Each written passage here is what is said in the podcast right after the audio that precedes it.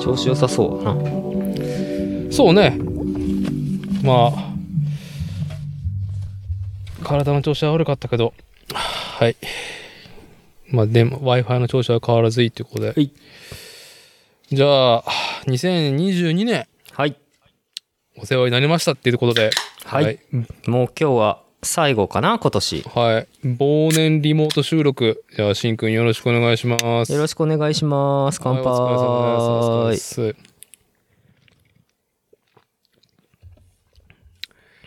ですよしいいぞいやーじゃあね、まあ今日は、まあ2022年、年内最後のね、公開エピソード。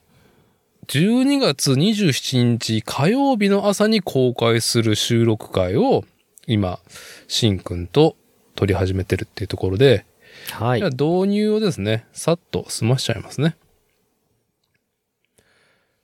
本日の日付は2022年12月22日木曜、時刻の方が20時50分になろうとしております。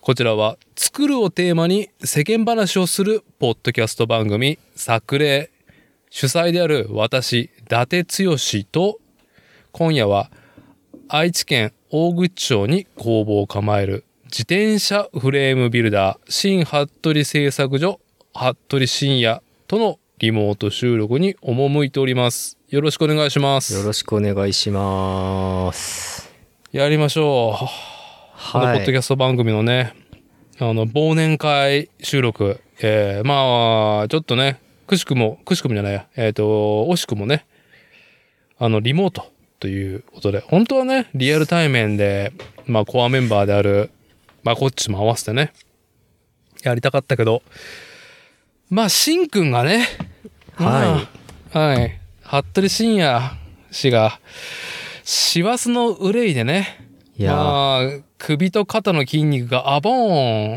して、アボーンして、しばらく寝たきりだったんですよね、しんそくうんでが。すね11月の末ぐらいからうん違和感を覚え始めてですね、違和感。はい。で、やっぱもう12月の頭ぐらいに、まあ背中と肩のね、あの、表面の方にある筋肉のあの、僧帽筋っていうのかな。あのあたりのね、左肩の方をどうも痛めたみたいで、うん。まあ整体の先生に見てもらったら、まあ肉離れみたいなものですよ、これはと。ああ、その部分がね。局所的にあの細いなんか筋筋肉が損傷してるんですねこれはって言われて、あー。へええでもうあのね座ってるのも辛いぐらいでえ。うん。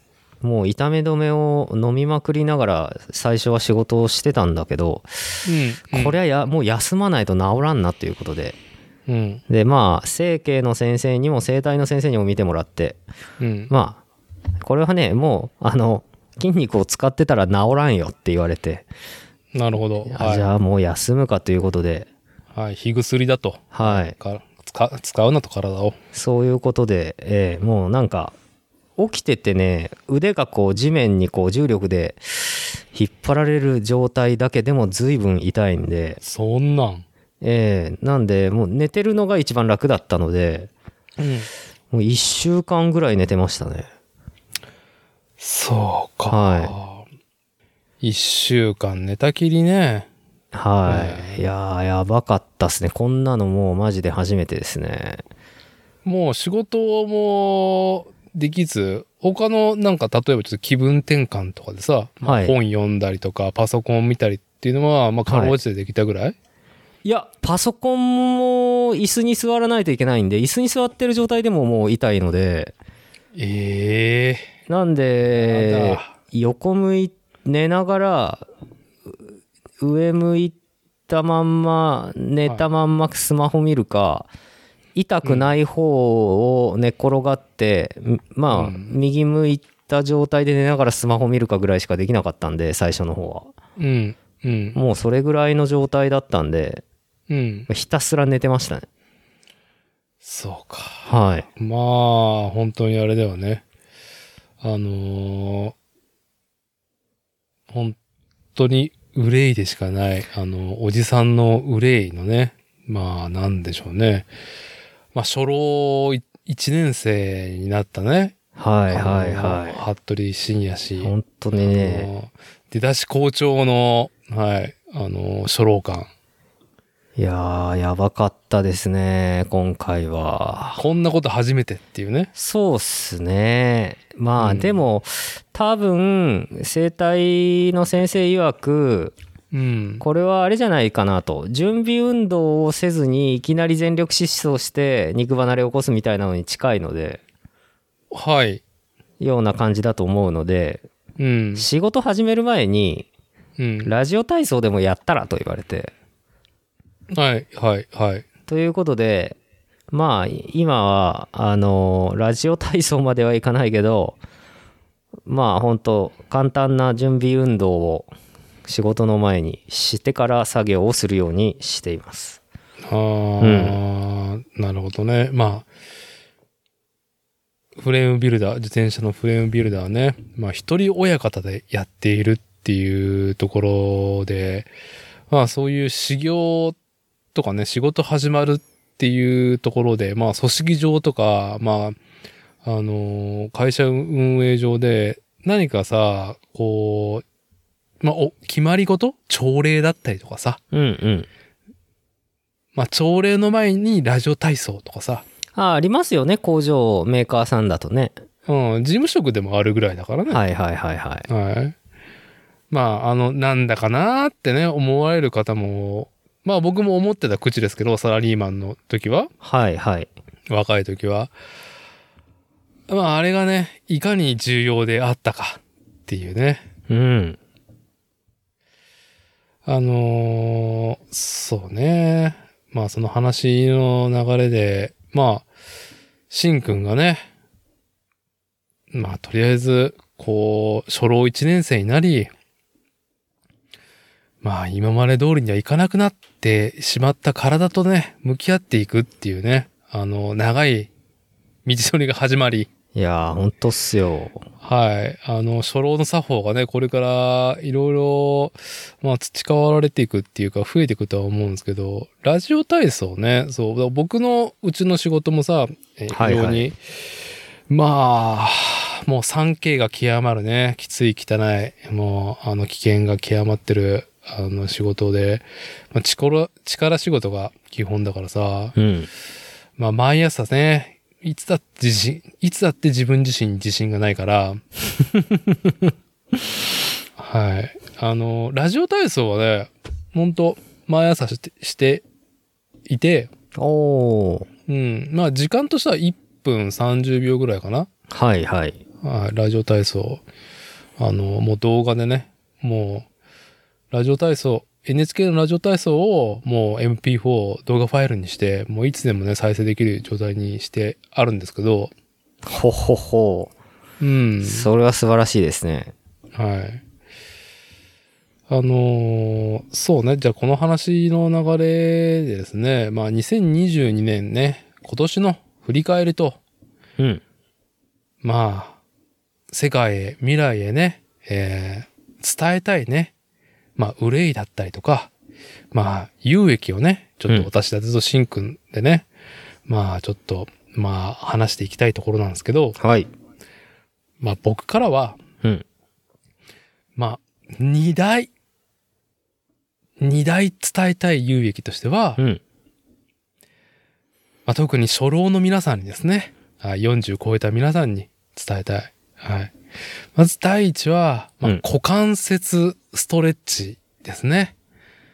はい。あの、うんうんうんうん竹まりっていうね、えー竹脇まりなさんっていう、まあ、自宅トレーニング YouTuber、うん通称竹まりさんね。うんうんはい。あのーこの方のいろんな、あのーストレットスストレットじゃねえ、ストレッチうんの動画とか、まあ、エクササイズのね、自宅でできる系のやつが上がってる中でも、まあ、このポッドキャストでも私再三ね、膝がとかさ、腰がとかさ、うんうんうんまあずっと言ってきてるんですけども、はいなんだろうね。あのーいろいろね、こう、まあ、例えば準備運動をするだったりとか、うん。まあ、それなりにその腰を、こう、いたわるストレッチだったりとか、うん。うん。まあ、休業もダメだってなった時は、腰と膝が、うん。うん。うん。まあ、ワコールの CWX で、はい。あのー、加圧、加圧テーピングかなんだあの、コンプレッション効かしたね、うんうんータイツで、まあ、体のの下半身をね、サポートしてもらうっていうことをやってきたんですけど、はい。僕の中で、えー今年47になった私だてがね、ほんと6月に入ってもう、特にあの、今年はさ、もう振り返ってみましょう、皆さん。今年の6月。びっくり暑い。ああ、なんかもう、記憶がですね、真っ白になっているんですけども、今年俺何やってたかっていうことがね、ホワイトアウトしてる。燃え 燃え尽きていはる、い果て深夜。いや、でも今年 今思い言われては思い出しましたよ。6月の6月がひどかった最。終週でしたっけあれ。最終週か第3週のどっちかだったんいでや、すよ。もう結構ね、序盤からもうガツンと来てて、で、その最終週にかけての猛暑っぷりが半端なかったんだよね。あれ何だったんですかね ?38 度とか行きませんでした。全然言ってたよ。なんか、場所によっては40度近く、40度超えたみたいなニュースがあったような気がせんこともないうん。のね。あれですよ、今は我々凍えてますけど、日そう々ねで。すね。あのー、6月は、まだ気持ちと体が全く追いついてないのに、真夏が訪れ、うん。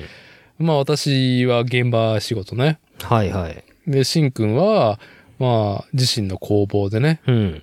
はい。あのー、溶接の火とかね、鉄の粉にまみれながら、まあ、ひいひい言って、全く気持ちと体がついてこないってんで、まずね、一発やられてるんですよ、あのう時。ん。もう全然仕事進まなかったね、あの時期ね。そ俺 う、集中力が。そう。いきなりね、うまあその、そんなつもりねえのにっていう。 ねで、あの時から、まあ僕はだいぶちょっと、調子を崩して、まあ、はいそはいの、なん、なんだろうね、その、体、うん、基本的動作だよね。え。うん。うん、もうすべての車に乗るのもしんどいし、机に座ってるのもなんかもうしんどいし、うんまあもちろん仕事もしんどいしってね、まあ生きてるの辛いっていう感じだったんですけど、うんうんうんまあそんなね、あの仕事以外はね、もう死んだ目でね、あの、横たわってる私を見てね、妻が、まあその腰が痛いとか膝が痛いとかね、うんうん。辛いとか。いや、股関節ストレッチやったらって言われて、うんうん。で、まあ、僕が紹介してるね、あのー竹まりのね、股関、骨盤矯正ストレッチっていう。あはい、うんうん股関節が硬い方も、あ。うん。産後にもおすすめはのいはいはい10はい分間の簡単ストレッチ動画ね。うんだいたい10分ぐらいで終わるんですけど、うんうん。いや、これ始めて、ほう。もう理由が分かったもんね、まず。ああのーこのメニューをやった時に、あ。うん。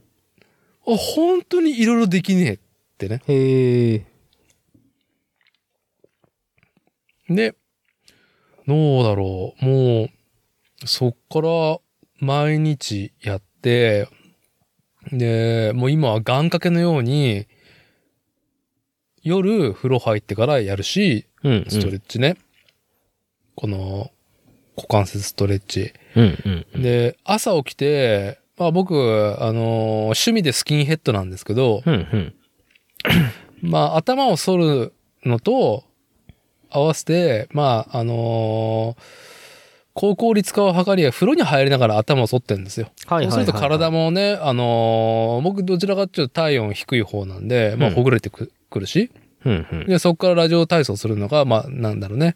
ああ、今日一日俺やれるかもしれないっていう気持ちを高めてくれてたんだけど、うんうん。まあ、もう、ラジオ体操ではなく、もうラジオ体操から、もう、朝、頭反りながら風呂入って、下半身温めて、で、股関節ストレッチを必ずするっていうことを、うんうん。半年続けて、もうね、変わったね。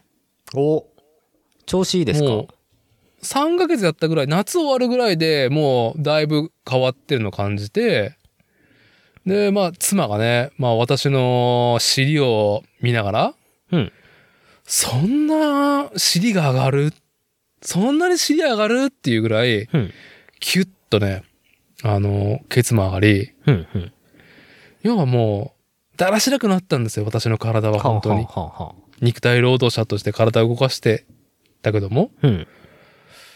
で、あとその、趣味っていうか、まあ、ずっと、ライフワークというか、まあ、自転車愛好家としてさ、自転車、なんだろう、普通に通勤リストとして、それなりの距離も走っていたし、うんうんあとはまあ瞬発系で BMX とかマウンテンバイクもやってきてて、うん。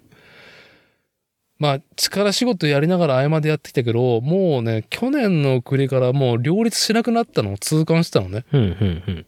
もうダメージが大きすぎて。うん。そ、の仕事でも蓄積されてるのに趣味でそうやって体をね瞬発系だったりとかやるともうすぐ膝痛いとかうん。うん。うん。腰がっていう風になっちゃうからもう仕事優先で考えるともうなんか乗れなくなってたのねはいはい。いや取り戻しましたよこの股関節ストレッチでおじゃあ、はい BMX も再開できる。うん BMX とかマウンテンバイクたまに行ってもいいかなとかうん。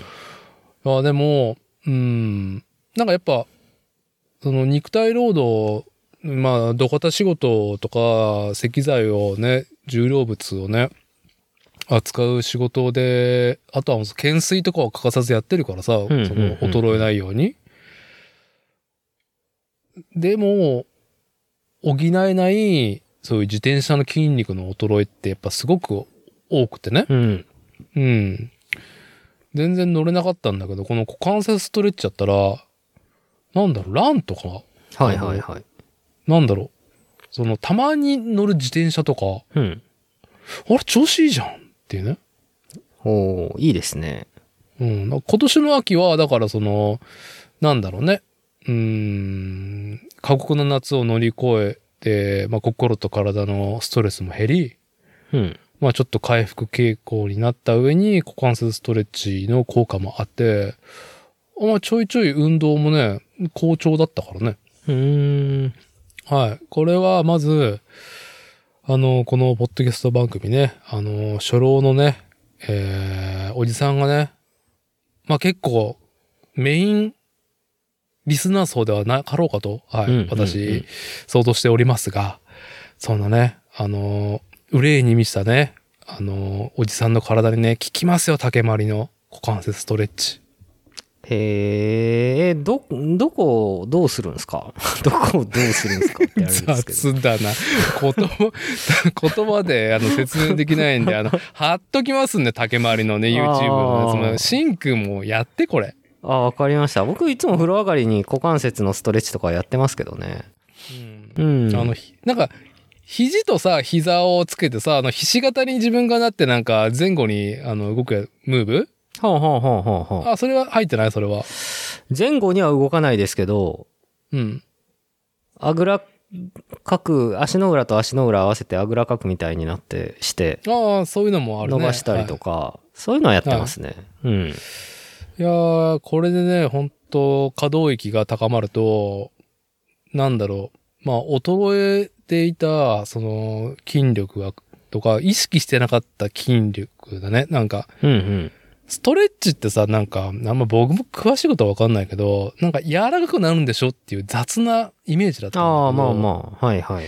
あ、違うね。あの、な、なんだろう。こう、専門用語は出ないけど、やっぱ、人の筋力ってさ、うん。メインと、まあ、補助するうんうんうん。関係性の筋肉で構成されてると思うじゃんね、体って。うん。あの、メインがついても、その補助的な役割とか、あまり使わないところの筋力の衰えが半端ねえなっていうね、初老になってかあーまあらで。もそうですね。ほんと仕事忙しいと自転車も乗れないし、そうそう。アルトラのな、ランニングシューズ買ったんだけど、なんか、なかなか走りに行けてねえんだよな。はい。ね、物でなんとかね、気分高めようと思っても、ええそれだけじゃ至らないっていうね。そうですねあの本当ね悲しみね。うん。いや、あのー、ほんとね、今年私、2022年、なんだろう、もっと早くこれを教えてくれなかったんですかってね、あの 思ってたぐらいなんで、はいはい。はい。やっぱの仕事とさ、うん。まあなんだろう、家業と家事とさ、うんうんうん。で、体と気持ちが使われきっていて、うん。で、やっぱその、まあ、シンくんもさっき言ってたじゃん。もうなんか背中肉離れになったらさ、もう椅子にも座れないからパソコンとかもう本も読んだりもできないってね。うんうん。うん。いや、それと一緒で、もう何もできないっていうね。もうプラモがギリギリやれたかやれないかぐらいだったから夏は。うんうん。うんうん。だから読んだりとかさ、あうん。の文章書いたりっていうのがなかなかね、できなくて、まあストレスだったんだけど。まあ股関節ストレッチでね、いろいろ解決したんで、あの、シンクも含めて、はい、皆さんもぜひともっていう、リンク貼っときますんでっていう。まあ股関節ストレッチだっつって、うるさいおじさんにね、まあ今僕はあの SNS とか、まあ思わずニッパーのね、模型の楽しむ、模型の楽しさをシェアするサイト、ニッパーににね、あの、股関節ストレッチいいからっていう寄稿をするぐらいねああ、書いてありましたね。はい。 ねプラモのね、プラモのね、あの、楽しさをシェアするサイトにね。いや、まあ、基本だからって。いや、プラモデルもできなくなるからっていうところでね。うん、ほんとね。はい。あのー秋晴れと自転車とプラモデル、股関節ストレッチであなたもやる気をライジングしようっていうね、ニッパーの記事。はい、あの、書いてますんで。まあ、その記事もよ読んでもらうというか、あの、ほんと、とりあえずこの股関節ストレッチ、竹丸のやつね、もうみんなや、や、やろう、やろううん救われるから。もうもはや、もはやね、俺にとってこれ祈りだから。宗教竹的丸のな、宗教的な儀式になってるね。そう、宗教的な儀式になってる。いやだから、最近あの、さ、イスラムの方たちがさ、はい。あの、メッカに向かってやるじゃない、ええ、ええ、1日5回やるそうですね。うん、あれ結構ね、結構ストレッチになってんのと思うよ、あれ。本当かなあれ。うん。もしやってね。はい。勝手に想像しました。っていう。そう、股関節ストレッチと、あの、もう一個だけ。もう一個うん。し、んくんにも、まあ多分、遠からず来ることなんだけど、うん。あのね、老眼鏡作りましたっていうね。ああ。老眼鏡ね。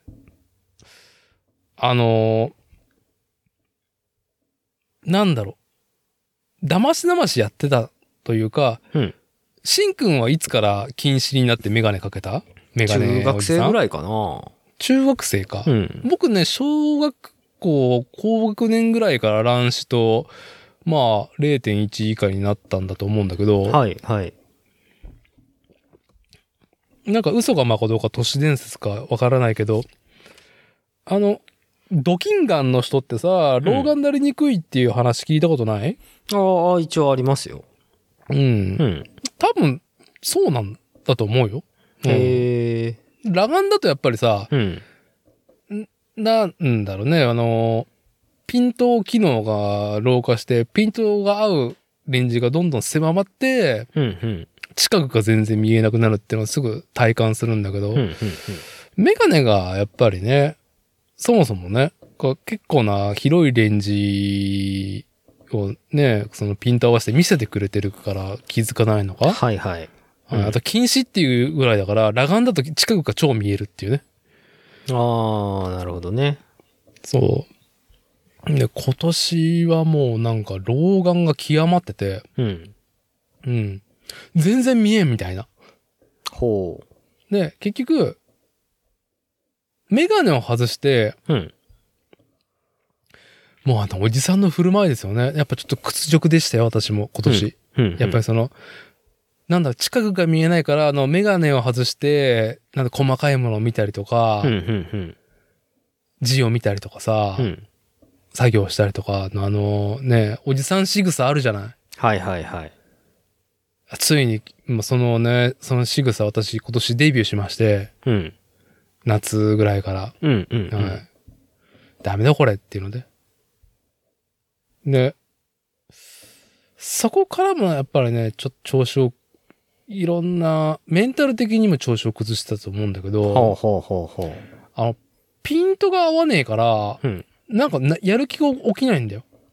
ああ、なるほどね。例えば本を読むとか、うんうん。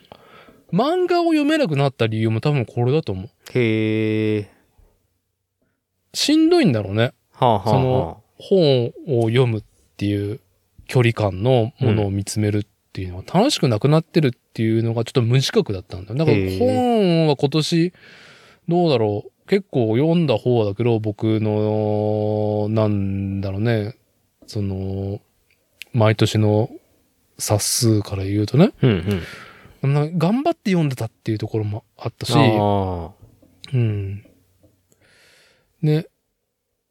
プラモデルも、補助的なもので、いろんなその拡大鏡、LED の明るいさ、あのー照明ついてる拡大鏡あ。ああ、はいはいはいはい。を結構何種類も買って、最初は5000円ぐらいとか8000円ぐらいのから、最終的に僕はあの、新潟正規っていう、あの、精密測定を売りにしてるね。あ、ご存知に新潟正規ん。さん、いいですね。お宅にもあるあの、マイクロゲージとか。うちマイクロゲルじゃない、まあ、あれかな、あの、ベベルボックスとかかな。ああ、はい、はい。うん新潟正規さんね。はいはい。ね。あの、なんだろう。もういろいろ見てたら、うん。あの、もう一番いいやつくださいっていうふうに言わないと。 やっぱさ、1万円切ってるとね、レンズがね、あの、うん樹脂なのさ。あ、はいはい。もうね、その時点でかったるいし、うん。まあやっぱ元工業人でね、やっぱそのし試作試験とか、うんまあそ計測測定とかやってきた身からすると、かったるい道具を使ってるのがやっぱストレスだから、うん。楽しいこともな楽しくなくなっちゃうから、あと、やっぱゆ、歪むの景色が。樹脂はダメだね。くすみとうん歪みがある。ああ、やっぱりへうえ。ん、気持ち悪い。なんかそのうん大きくなっても絵が。ああ、なるほど。で、新潟正規さんのクソでっかい、あの、まあ、2万5千円から3万円するぐらいの相場うのん拡大鏡、うんうん。一番できいやつ。で、うんもちろん、ガラスうんうんうん。うん。ガラスのね、でっかい、170ミリかなレンズが。ほう。で、100そのレンズの周りに LED の照明のリングがついてるってやつうんうで、ん。抜群なんですよ。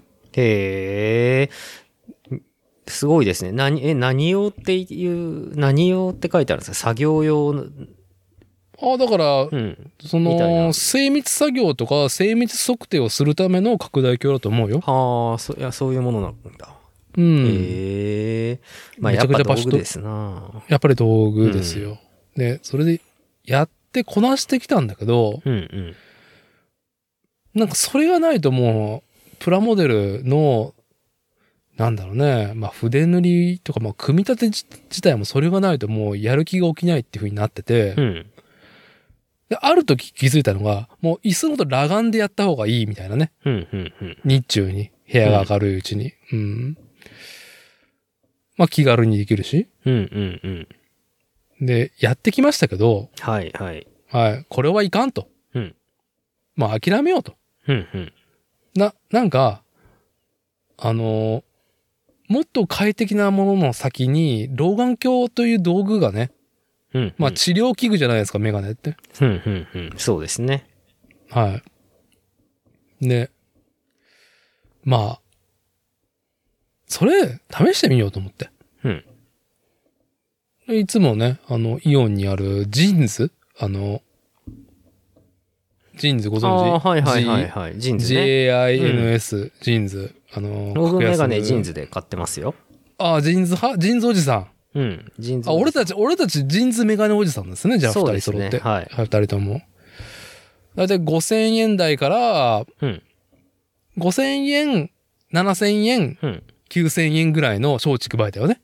大体そんなもんですかね。いや、もうちょっと高くなかったかな。うん。も、もっとなんかその、なんだろうね、デザイン性に富んだとかコラボのものになると、まあ1万3000円とか5000円いくのがあるぐらいだけど、うん。オリジナルアイテムは基本5000、7000 8 9000円だったような気がするけどね。ああ、まあそんなもんですかね。うん。え、レンズ除く、レンズ入れるレンズ入れる。あーはい、フレーム込み。まあそんなもんでしたかね。もうう、ん。ね、まあ、健康診断行ったらなんか右目の視力もすごい落ちてたから、ああ。うん、まあ、ちょもう普段使いもちょっとレンズ変えようと思っうて、ん、うん、うん。で、まあ普通、通常使い用のやつ、レンズ変えようかなって持ってるやつのね、あの、フレーム、だから、僕、現場仕事でやってすぐレンズが傷つくから、うん。年にね、どうだろう2個くらい買うのね、僕メガネ。ああ、買いますね。もうなんか傷だらけになるから、うん、うん。うん。で、なんだろうね。例えばそのお風呂入る用だったりとかさ、はいはい。あとその、まあ、本当サンドブラストとか本当になんかメガネがズタズタになるような作業用っていう過酷なものに下ろしていくんだけど、うんうんうん。いい加減年に1本2本メガネが増えていくと、なんか、なんかさ、中途半端に汚くてつける気がしないメガネができてくるのね。ああ。で、まあ、右目の視力も落ちてることだし、うんレンズ交換だけだったら5000円でできるっていうから、うんうん。まあなんかレンズ変えようと思って3個ぐらいメガネ持ってって、はい。で、二つ、普通の通常使い用にして、うんうんうんで、一個ちょっと老眼鏡を作りたいんですけどっていうふうに、おおーついにデビュうー。ん、で、ちょっと初めてなんでっていうふうにお伺いを立ってね、店員さんに。で、まあ、ちょっと趣味でプラモデルやってるんで、うんうん。そのプラモデルを作るのに調子いいやつとかってできますかねみたいなことを言ったら、おー、ああ、それだったら、っていう、その、提案をしてもらって。はいはい。うん。で、なんだろうね。うーん、普通の老眼鏡よりも、ちょっとその、なんだろう、近くが見えるレンジを、より寄せてる感じかな、へえ。だい、だいたい、どうだろう。あの、もう僕の老眼だと、うん。通常使い用のメガネだと、そゆ手をいっぱいに伸ばして、指先にあるものがようやくピンと合うぐらいなのね。ああ。遠い。遠い。うん。しんどい。っていうね。で、老眼鏡ってその、その50センチぐらい、この指先になったぐらいのところを中心に、まあだから本を読んだりとか新聞読んだりとかパソコン見たりっていう距離だよね。うんうんパソコンって言ってもデスクトップかな、どちらかというと。うん。うん。うん。よりも、ちょっともっと細かい作業を正面で見れるぐらいの距離で寄せてもらって、いや、びっくりしたね。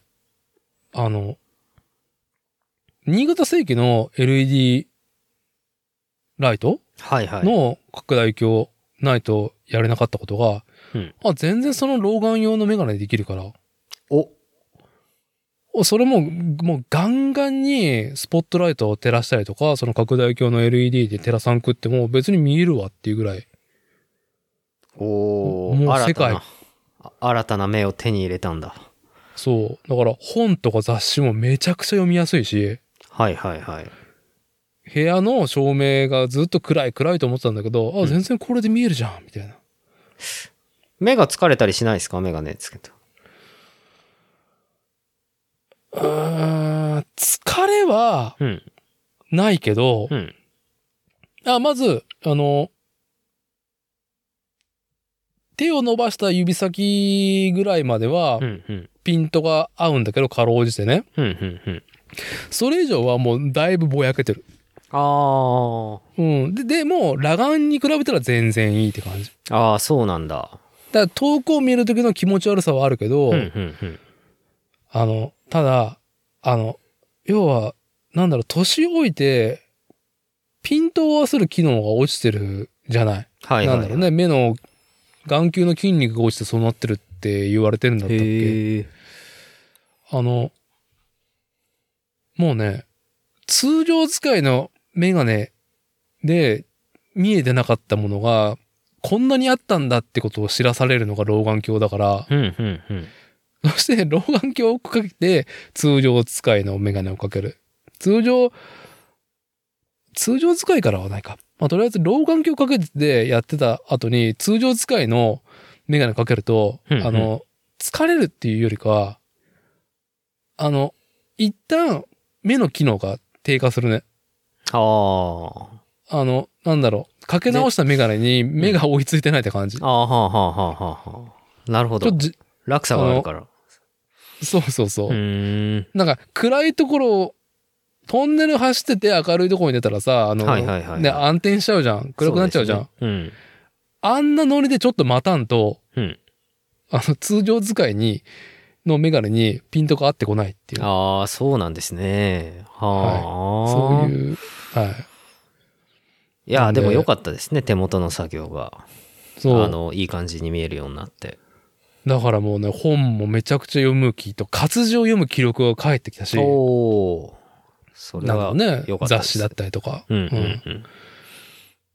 あの、なんだろう、もう、スマホもさ、もういらん情報が多いからさ、はいはいその何かを得ようと思ったらね、うん。まあなんだろう、SNS しかり、何かその調べたりとか、なんだろうね、まあ、コラムだったりなんとかしても、やっぱさ、こう、広告が入ったりとかさ、うんうん。うん、他に誘導する何かが出てくるじゃん。ああ、そうですね。うん。あの、純度の高い読み物結局本になってくるじゃんね。うんうんうん。本とか雑誌だよね。そうですね。まあ、そういうものを眺める気力が返ってきたっていう精神衛生いいじゃないですか。素晴らしいんで、うん。あの、あとやっぱりね、年よりはね、多分いろんなものが見えてない、だな。あ多分ね、世の中のおじさんね、まあうんおじいさんとかもそうだと思うけど、うんうん。まああのね、女性の方もそうだと思うけど、あのね、多分いろんなものが見えてないから、いろんなものが大雑把になってってるのと思う。なるほど。はい。そして何かその楽しむとか、うん楽しみっていうのもなんか減ってってんだと思なるほどね。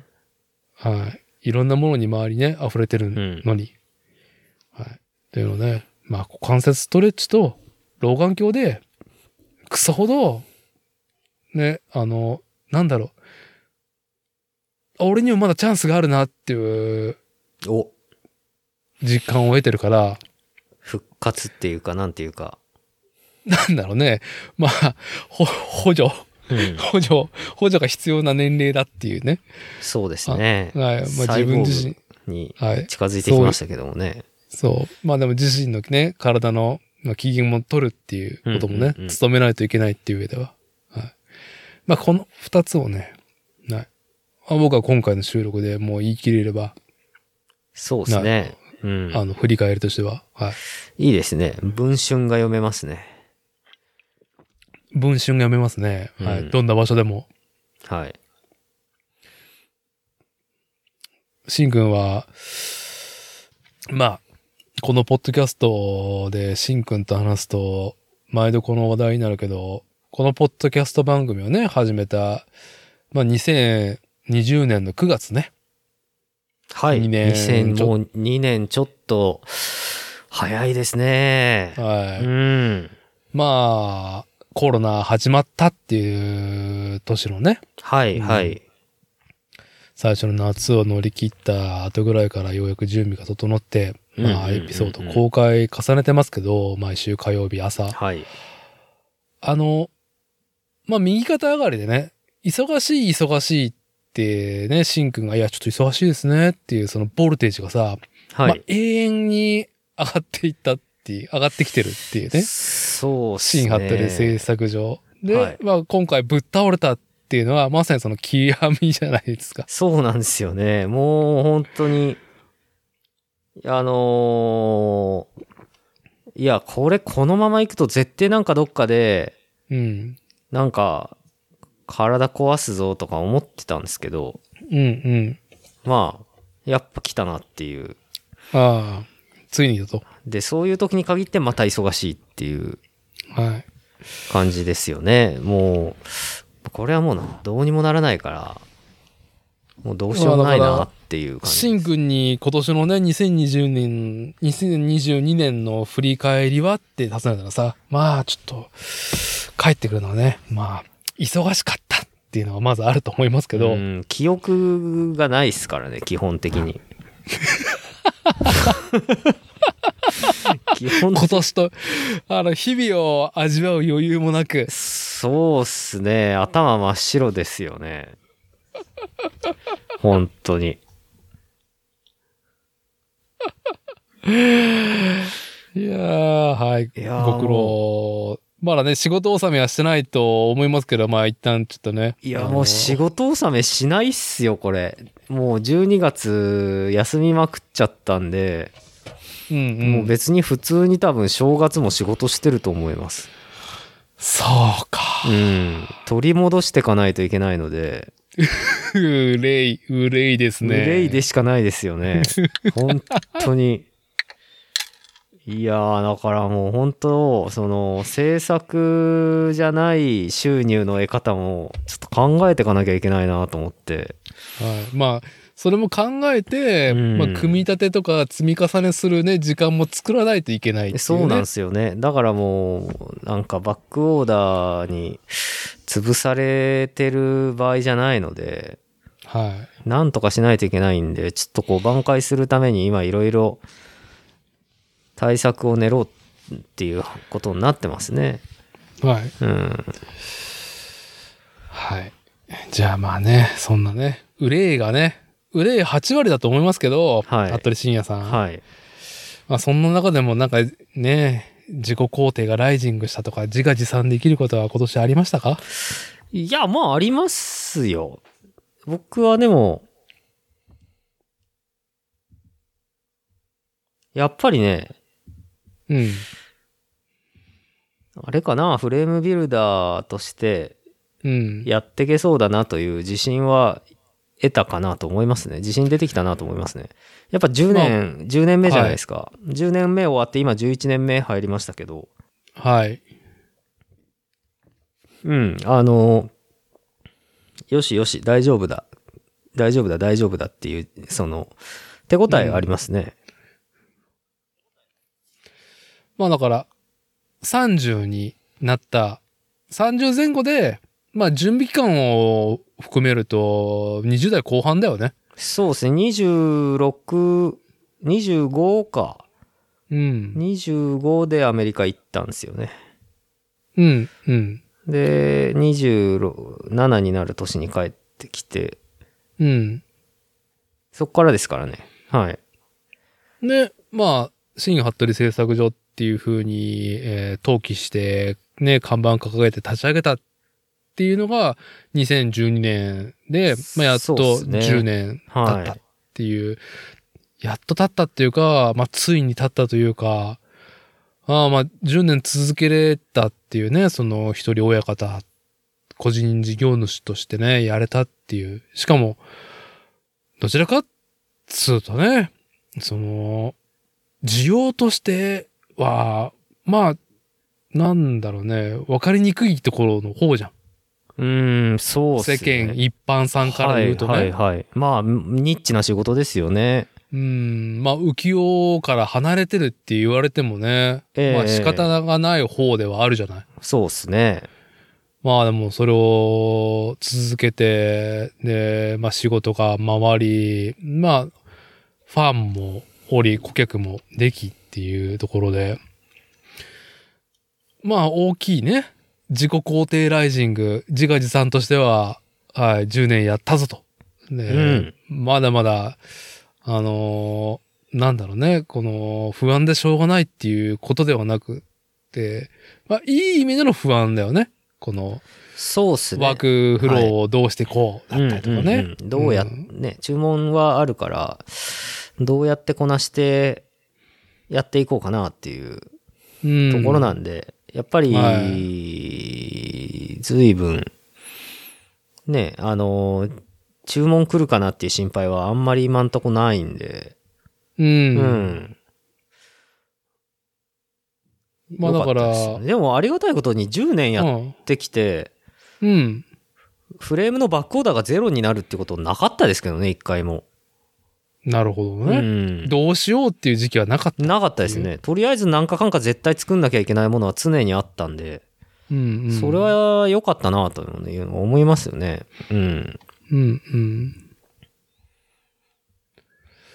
いやー、まあ本当に、まあ繰り返しになりますけど、まあ自画自賛だよね。その、今年がっていうか、まあ今年でやっと言えることを積み重ねてきて、やっと今年言い切れるなっていうことがね、うんうん自画自賛ですねそうですねはい、うんまあ本当それは思いますねいやー、めでたい。今までにはないはい。まあでも去年ぐらい9年目ぐらいからもう大丈夫だなっていう雰囲気は出てきてたんですけど、うん。まあ、ここに、 2年とかですかねうん、うん、よしよし大丈夫そうだぞみたいなのはねはい。まあ、あの、新服部製作所っていう事業形態、事業所としては、非常に健康的な状態である。あの、本人はね、だいぶ肩が 出てきて整えないといけないいけれどやもーっていそううね。っすねまあねいやまだまだちょっとこう伸ばしていかなきゃいけないところはあるんですけど、うんでも全然そのまあなんていうかこうマイナスからのスタートじゃないからどれうもんこれも、どれもこれも、なんで、全然あの今できることを伸ばしたりとかはい。すればいいじゃんっていう感じなのでうん。あんまり悲壮感はないかなっていうなるほど。うんまあ、そんな調子のね、まあ、調子いいと言い切れる、まあ、あの、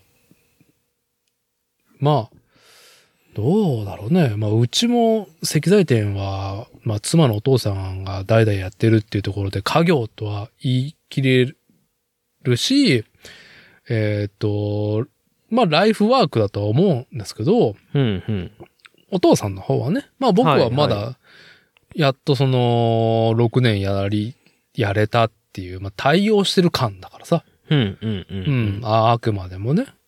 うんうんうん。それよりか、しんくんはやっぱりね、自分がね、あのーまあ、立ち上げた、ね、自身のエレクトをさ、うんうん。もう、なんだろう。仕事自体がその、まあ、生き様というか、ライフワークうんうん生きがいにしてるっていうところで言ってそうですまあねうんうん、よりその仕事と自分っていうのがすごい近い僕よりももっと近いと思うからさうんうんうんうんそれはねいいよね高まるよね高まるというかまあその瞬間的なことではなくてはいはいはいうんうんなんかいいよねこう気づけば遠くに来たもんだというか高いところに来たなっていうまだまだいねやー頂上は見えねえけどみたいな感じだけそどうですね。まだまだあれだけど、まあ、全然、うん、あのーまあ、板につついてきたかなという感じはしますね、仕事がね、自分のね。はうん。まあ、そんな風いで、はいあのー10年経って、うんよしよしなんて言ってたら、あの、東京の方から、あの、うん天下のサイクルスポーツさんが、おおおーそう、今ね、サイクルスポーツさんって、うん。新日本の名工っていう、フレームビルダーを毎、あの、毎月特集する、あの、シリーズ企画があるみたいで、あーまあ、サイクルスポーツはね、まあ、自転車愛好家の皆さんだったら、おなじみの、八尾出版のサイクルスポーツ。まあ、なんだろうね、えー国内の自転車情報誌、んスポーツ自転車情報誌だよね。としてうは、んまあ、うん二強の一角だよね。そうですね。はい。で、そこになんかその、なもうもう一回コーナーの名前言って。えっとね、新日本の名工ってやつ。新日本の名工。いや、いい、強いね。いいよ。うんいい。やー新日本の名工。はい。それで、なんかう、取材にね、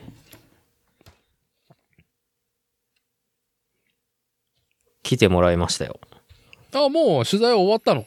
今週の、ちゃうな。先週の木曜日にいらっしゃったのかなおーん じゃあ、あれだね、ぶっ倒れてて、はい。ようやく立ち上がれてヘロヘロになっているぐらいのはい。そうそうそうそう、やっと立ち上がったぐらいの時に来ましたね。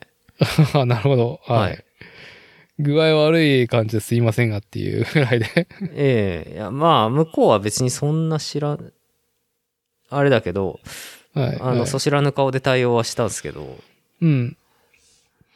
1月20日、うん。うん。 1月20日かな発売の3月号、2023年3月号になるのかな3月号の1月の、1月の20日なんか早いっす、早いんですよね。は、あれが。あれ違うか。あ、でもなんか、この間、うん。だってコッシーの、コッシーも出る、サイスポに何かこう、掲載されるって言ってたやつが、うん。 2月号だったんですよ。なんか、老いと向き合うっていうすごい表紙のやつ。おいと向き合うね。うんそれの次なのね。それの次。あーあれ2月まあ号じゃなかったっす。 2月号、2月号。まあ、何の話かというと、八百津出版サイクルスポーツの、まあ、来、まあ来年ん今年出るんか来年だよな。23年の2月号。多分来年だと思うんだけど。ああ、そうなの。じゃあ多分に、僕のやつが載るのは2月発売の3月号だ。う。うん。で、あの、このポッドキャスト番組でね、あの、定期ゲストとして迎えてる、あの、兵庫県尼崎市のね、まあ、なんと言うね、しまあ、なんだろう、BMX という自転車スポーツとね、まあ、歩んできた自転車愛好家、まあ、コッシー、まあ、今期は、シングルスピードシクロクロスのね、競技者として、ナショナルチャンピオンという肩書きをね、背負って、うん。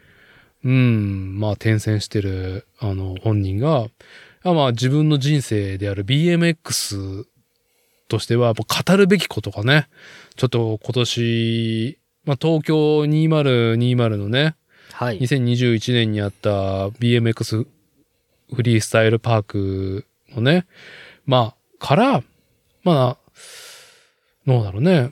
まあ、それ以外のジャンルの BMX も含めて、うん、今年は本当にね、ワールドカップというか、んなワールドカップじゃねえや。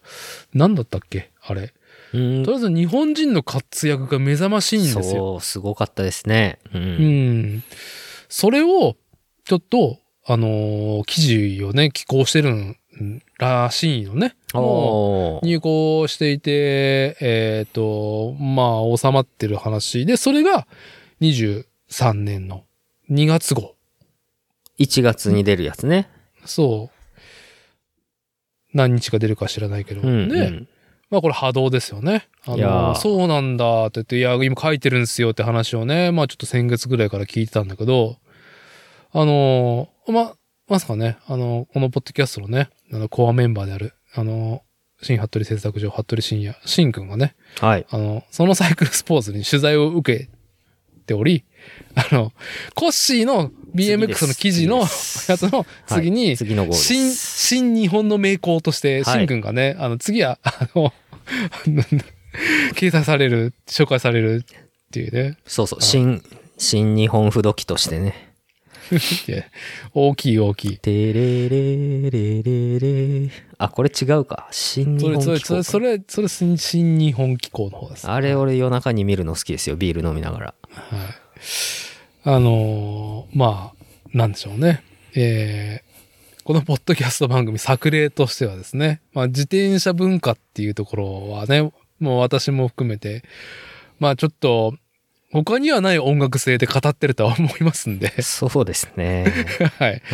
あのそんなね、ちょっと稀有な、あのー自転車愛好家の人たちがですね、あの、マスに響く雑誌にね、あの、で活躍するよっていう、はい、はい。話で、はい。3月号もね、あの、は予約が、2月号はね、予約始まってるからね、3月号予約できるようだったそら、うですまあ、すぐ予約しますんで。はい。もう、続、ね、あの、続けて買うしかないよ。すごいね、コッシーはさ、まあ去年ね、あのー全日本自転車競技会選手権大会はい。の、あのーシングルスピードのカテゴリーのシクロクロス。あの、不正地をね、えースポーツ自転車でかけるシリーズ戦の、もうナショナルチャンピオン。ね、シリーズ戦。シリーズ戦じゃない、一発勝負か、あれ。でもシリーズ戦を勝ち抜いていかないと、あれに出場権がないんだよね。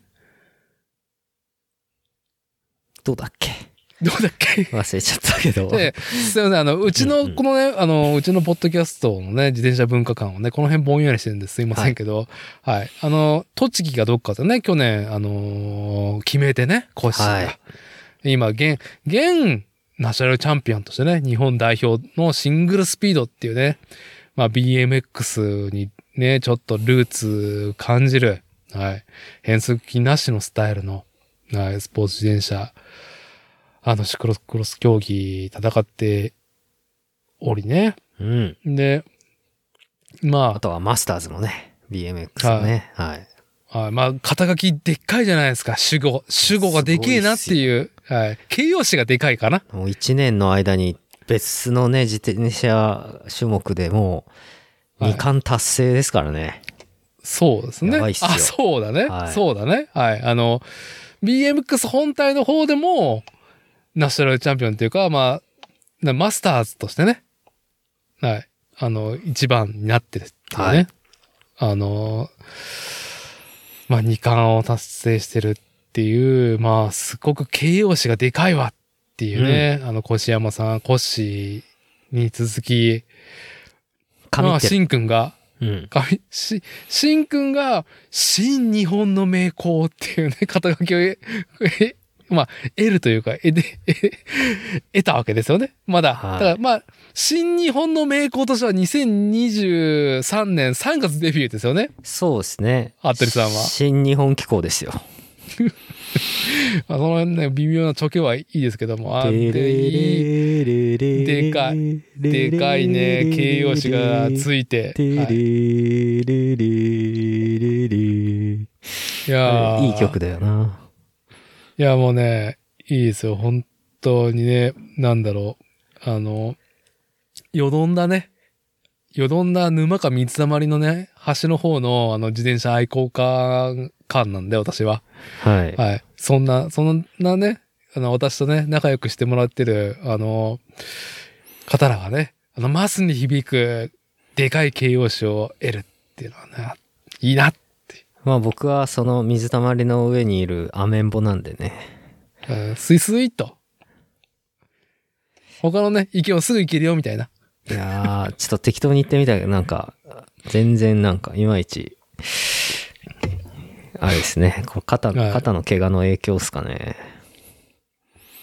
うん。いやまあ、いう不調ぐらいでいいですよ。はい。いで、やそう。まあね、えーっと、まあ、コッシーの話が出たんで、ついでに言うけど、あのーまあね、2022年の、まあ、振り返りと、まあ、なんだろうね、こう語りたいことは、まあ結構話せたと思うんで、二人とも。ーはいはい。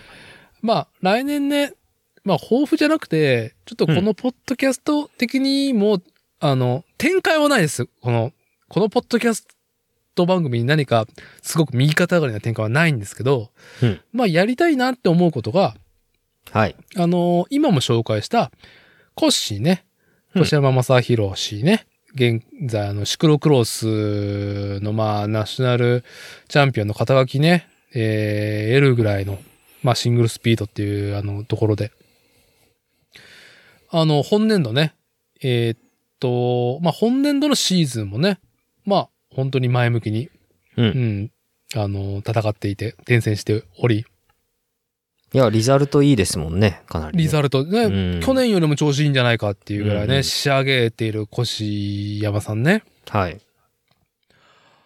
あのーあれなんですよ。しんくんと一緒に行った、あのー東海シクロクロス、ね、我々あはいはいのね、えー東海圏のシクロクロスシリーズに、まあ、メインフィールドじゃないけど、コシ行きますよって話でさ、うんあ、じゃあ応援しに行くよ、みたいな感じで、まあ僕ら行って、まあ雨降ってたけどね。はい。うん。えー収録も兼ねてね、うんうん屋外収録シリーズとしてね、しんくんと私だてが、えっと、岐阜の何だったっけあの、城山公園だったかなんだか忘れちゃったけど名前。えーっ、と、本が篠山公園だね。 そうです、そうです、そうです、そうでうす。んうんはい。あれがね、なんかちょっと好評だったって。まあ、屋外収録シリーズはね、えーっと、今3つ撮ってて、今話してるシクロクロスの現場と、はい。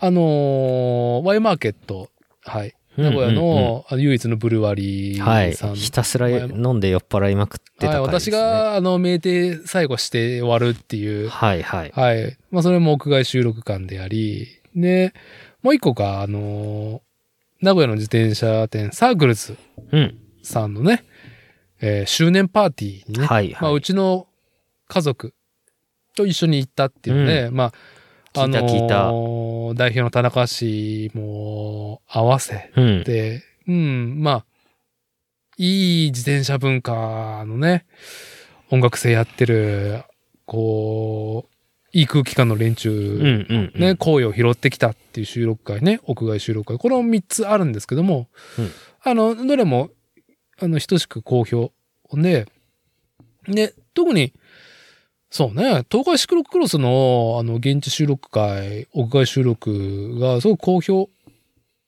だし、うん、なんだろうね、撮っていって仕上げた私自身もなんか楽しかったから、うんうんうんうん。うん、こんなに臨場感拾えるんだと思ってね、会場あの雰れ囲気ね、あれすねごいですよね。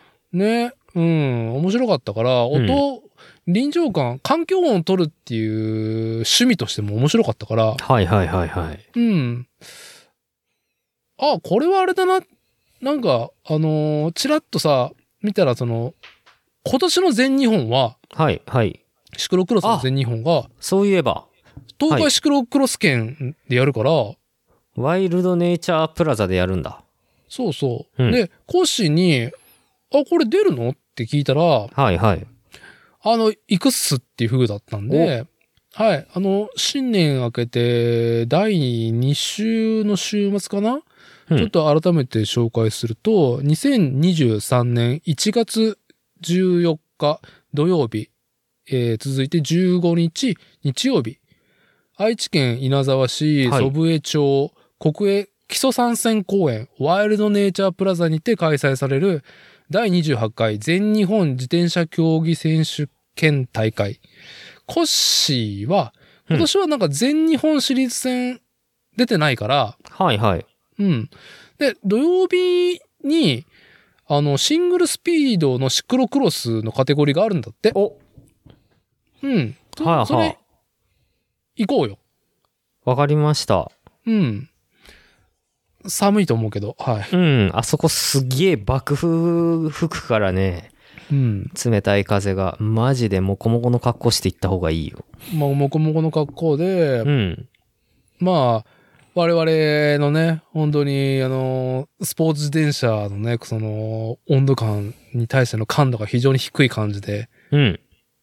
多分ね、はい、だんだんだんだん元気なくなっていく感じになると思う。なる。体温を奪われて。はい。まあ、ただ、その、コッシーの、その、出走する前後だけ、まあ、あの、レース中も含めてね。はいはい。まあ、だから、レース本体が多分また60分なんでしょうん。うん。えっ、と、C1 じゃなくて ME1 なんだよね、あっちは。でも、シングルスピード、え、それってシングルスピードの一応、日本チャンピオン、それで決まるのまた。わかんない。わかんない、あんま あ、り。そうなんだ。うん、コッシー来るから行くか、 ぐらいしか。はい。うん。あまりね、僕、あの、レースの、あの、シクロクロスのね、あのーホームページ見ても、なんか、いまいち理解がね、目が泳ぐというか、目が滑ってしまうんで。うんうん。はい。あの、シンくんも、その、都合、仕事でね、体調の都合が合えばさ、はい。行きましょうよ。了解。はい。 あの、反省はしてないんだけど、うん。その前回のね、えー東海シクロクロスの第何戦だったか忘れたけどさ、まあ、あうんうんの、うんうん。ね、えー非常に奥ばった、岐阜の奥ばったところの会場はいでさ、はいはいはい。雨にね、さらされながらさ、え最後なんか喋ることねえねっつって。あの、喋ることないけど、あのー会場のね、えーまあなんだろう、環境音っていうか、レース、自転車走るとか、歓声以外も、あのー裏でね、DJ が回して、音楽回してるし、あのー MC 丸山幸雄がね、ずっと熱くし語ってるから、えはい。まあ俺ら喋らなくてもいいよね、ぐらいなテンションでいいやってね、あの、ノーカットでお届けしましたけど、はいはい。いや、あの、あれ行ってから知ったことなんだけど、うんなんか、脇田ソフトさん入ってたじゃんね。ああ、はいはいはいあはーい。計測でね。あのーうんちょっうと、んしっかりそこはね、ちょっとあの、力と予算を入れようっていうね、オーガナイザー、橋塚智也のね、はいはいはあーい。気持ちだと思いますけど、あ、脇田さん入ってんだ、ぐらい。 俺らね、あの、発電機がさ、うん。甘さらしたけどいいかなって、なんか大丈夫かなって、脇田ソフトさんのね、仕事上では、仕事感としては、あの、発電機が甘さらしになったことしか語ってなかったんだけど、ああ、そうでしたね。うん。いや、もっと語るべきことがあり、 はいはいはい。あの、シンくん見た、あの、あれでしょえっ、と、なんだろう、レース展開がリアルタイムで見えるタイムボードが出てんでしょあれ。うん、あの、黄色い大きい、あの、タイムボードでしょあれちゃんと、あれ、けけ電光掲示板じゃないけど、今何周目で、そう、あの選手が、まあ、特にトップの選手たちがね、はいはあのー非常に必要とする情報なんだけど、自身の絶券番号と、はいはい。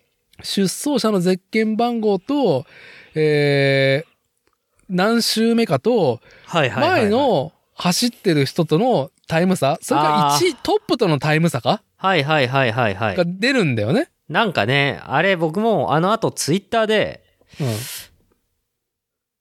それ言ってる人がいて、うん。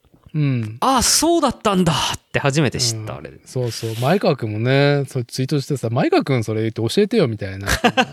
もう作例聞いてた、来るとき聞いてたとかじゃなくて聞いさ。てたよなんっかて。めっちゃ、そう、そう。これは波動ですかっつって。でね、まあ忙しかったからね。はい。まああの、 あれ見るだけでも全然、ちょっとね、あの、語れることはね、まあ、状況をね、 あの、うん。説明ちゃんと明確にできるんではなかろうかっていうね。あの、あれあれ、読んでればコッシよよーかったよ、ね。そう、コッシー、あれ、うんコッシー5位になったとかさ、6位になった、抜いた抜かないみたいな、なんかぼんやりとした実況ではなくって、明確なね、レース展開をね、そうっすね。まあ、ちゃんとあの、ボードが見えるところにいないといけないんだけどね。まあそうですね。ボードに張り付いてないといけないですからね。うん。まあ、ぐるぐる回ってさ、はい。あのー後半、まあ、なんだ、リザルト決まるときにね、なんかあの、ボードね、はい、うん。見ましょうってところだよ。そうですね。はい。まあ、やっぱ試合展こ開がね、ちゃんとうんね、やっぱり中継しないとね。んなんで。うん。 中継しないとねって言いながら、そんな義務感1ミリもなんか背負ってないでしょしないとねとか言いながら。まあ、俺ももちろんしょうがないんだけど、そんな責任はね。うん。はい。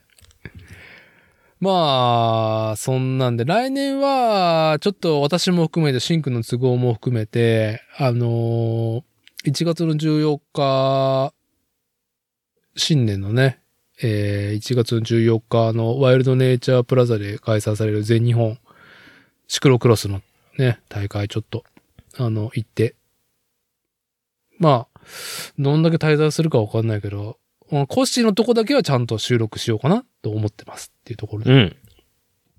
はい。生中継です。な、な、生ではないから。ね、後日あそっ、ご後日公開。あ、そっか。 生ならは、俺たちだけだからっていうねああ、そうっすね。はい。はい。むしろ私たちがコンテンツを享受する側でしたからね。はい。はい。じゃあですね、あのー今日はね、えーこのポッドキャスト番組作例ね、コアメンバーは、まあ、主催である私立てと、自転車フレームビルダー、今夜もね、こうやってリモートで話してる、新服部製作所、服部深夜。はい。そして、もう一人、ラジオ戦士 DJ、まこっち。この三人を基本に、えー、世界未来へね、まあ、憂いと自害さんを、まあ、垂れ流しておりますけども、うん。いやーまあ僕も基本そうなんだけど、いい番組やってるなと思ってるんですよ。いい番組ですよ。もう、うん。基本、誰のための番組かっていうと、はい。俺のための番組を俺のまたずめ、ね。はい。俺はの、俺の、俺のための次に、まあ、コアメンバーでは俺たちのための番組であり、い。はい。まあ、そこに、まあ、価値観が近しい方がね、あのーおられましたら、はい。まあ、幸いですっていうぐらいのスタンスでね。ええーまあ、基本私たちのね、自画自賛と憂いをね、えー垂れ流して2年ちょっとなんですけど、あのー最近、新しいエピソードを公開するたびに、まあ、このコアメンバーであるまこっちが、え。うん。いや、今回良かった。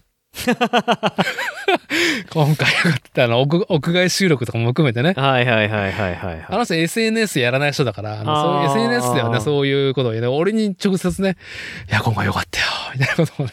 いやー、ちょっとね、まこっちさん会が、わ、面白すぎて、はい。まこっちさん会が面白すぎて、なかいなかやね。いや、シンくんの、シンくんの回も面白いですよっていうところいで。やーもうなんはか、だんだんだんだん元気がなくなっていく俺っていうのが、こ、いうや克明に記録されていってるよう な。いやいや、それはまあ、あの、ね、パーソナリティですから、それが。個性ですからね、シンくんの。そうですね。元気がないのが個性なんではね。い。私は後半酒飲みすぎで、ろれつが回らなくなるっていうのが個性ですからね、このポッドキャはいはスいト番組ね、2時間撮ると。はい 僕はあの、なんか、ヒートアップするときはヒートアップするけど、ダメなときはまあ、徹底的にダメなんで、いやー、やっぱな、あの、USJ 界最高でしたけど ね。よかったでしよょかったですよ。はあいれはよかった。 ?107 回ですね。今回が多分108、はい118回か。 118回ですかね。はい。前回の117回ですね。はい。いや、あのこす戦争だな、これはと思いながら。はい。まあそんなまこっちからですね。まあ本来であればちょっと忘年会も含めてリアルタイムにしたかったんですけど、まあうんしんくんがぶっ倒れてたっすいませんね。ていうのと、やまああのーコロナがね、ーなんだかんだはいはい言ってね、いやー来たよ年末爆発してんねっていう感じだから、そうですね。結構またちょっと増えて、っていうか、はいそうですねとか言いながら、あの、 家族がね、かかってたわけですからね。はいおばあさんがはね、いかかってて、まあ、事なきを得たってい先う、週ねっていうところでよかったんですけど、まあ、ちょっとね、えーっと、年末、その、しんくん倒れて、で、おばあさんコロナになってっていうので、ちょっとね、ちょっと、この、このリモートさえもちょっとどうなるかわかんなかったから、うんうん、まあちょっと顔を合わせてっていうのはちょっと難しいなと思ってたから、まあうん今回は見送ったんですけど、あの、今日の午前中にまこっちから、はいはい。まあその、ね、自身が語った USJ も含めて、うん うん。あの、最近の、あの、屋外収録についても含めて、まあ総括的なことを言ってきたから、はあはあはまあそういう自画自、それななんですか、あの、自画自賛、憂いと自画自賛の、あの、お便りですかっていうふうに 返したから、あはいはい返したら、いや、そうっすね、みたいな感じで。ちょっと今夜、しんくんと収録するから、改めて、あのーうんうんこのポッドキャスト番組ね、唯一のリスナー参加、あの、コンテンツであるですね、はいはい。えー、憂いと自画自賛投稿フォーム、えーポッドキャスト番組作例番組コーナーへの投稿フォームです。リスナーの皆さんの憂いもしくは自画自賛をお送りください。番組内で紹介して供養いたします。はいっ。ていうことをね、えー、まあ、うすらぼんやりずっと展開して、100回記念収録から、まそうでしたね。100回からでしたね。あ、うん100回記念収録で、まあ、募って、で、特集やって、その後はね、ちらほら、ちらほら来るやつを取り上げてますけども、はい。はい。改めてね、コアメンバーまこっちからですね、あのー、憂いと自家さん投稿フォーム届いたんで、ちょっとね、紹介させてください。いいですね。自作自演。で昨日前、後半メンバーのね。はい憂いと自画自賛投稿フォーム、お便りが届いております。ラジオネーム、まこっち。投稿する内容は、はい。自画自賛。お、いいですね。本文が、いつも楽しく拝聴させていただいてお ります。ラジオネーム、まこっちの C が3つの、まこっち違う。あうの、るせってことえ。ではい。うるせえよ。 NIPPPER のね、あの、ニッパー .com、P が3つのとね。ああ、書いてねそういうことか。はい。はい同じね、あの、模型愛好家としてね、いやーはいデビューしたまこっちさんからね、ライジングしてんなまあちょっとニッパー、ニッパーとかけたラジオネーム、はい。あの、まこっち。C が3つのまこっちでございます。はい。あの、補足これで終わります。で、本文続けて、僕は音声コンテンツを楽しむ際に、聞き流すもの、聞き取るもの、この2つに聴取スタンスを分けて摂取しております。はい。現在はデスクワーク、家事、育児にハッスルしており、うんうん音声コンテンツを摂取する時間がなかなか取れません。うん。聞き流す系音声コンテンツは、そんな自分にぴったり。ぴったり だね。あの、小さいつは大きく書いてあるから、そんな自分にぴ、ぴったり。ぴったり。はい。はい。そう、うっかり聞き取る必要のあるコンテンツが耳に届こうものなら、たちまち手が止まってしまうのです。なるほど。やだー興味あるは、新規コンテンツの過剰摂取。手が止まってしまうのです。うん、うん、うん。限られた時間の中で若干しんどいのです。そんなこんなで現在、聞き流す系音声コンテンツを愛好して摂取している私。仕事を終えて帰宅、なんとなく聞いている最新回。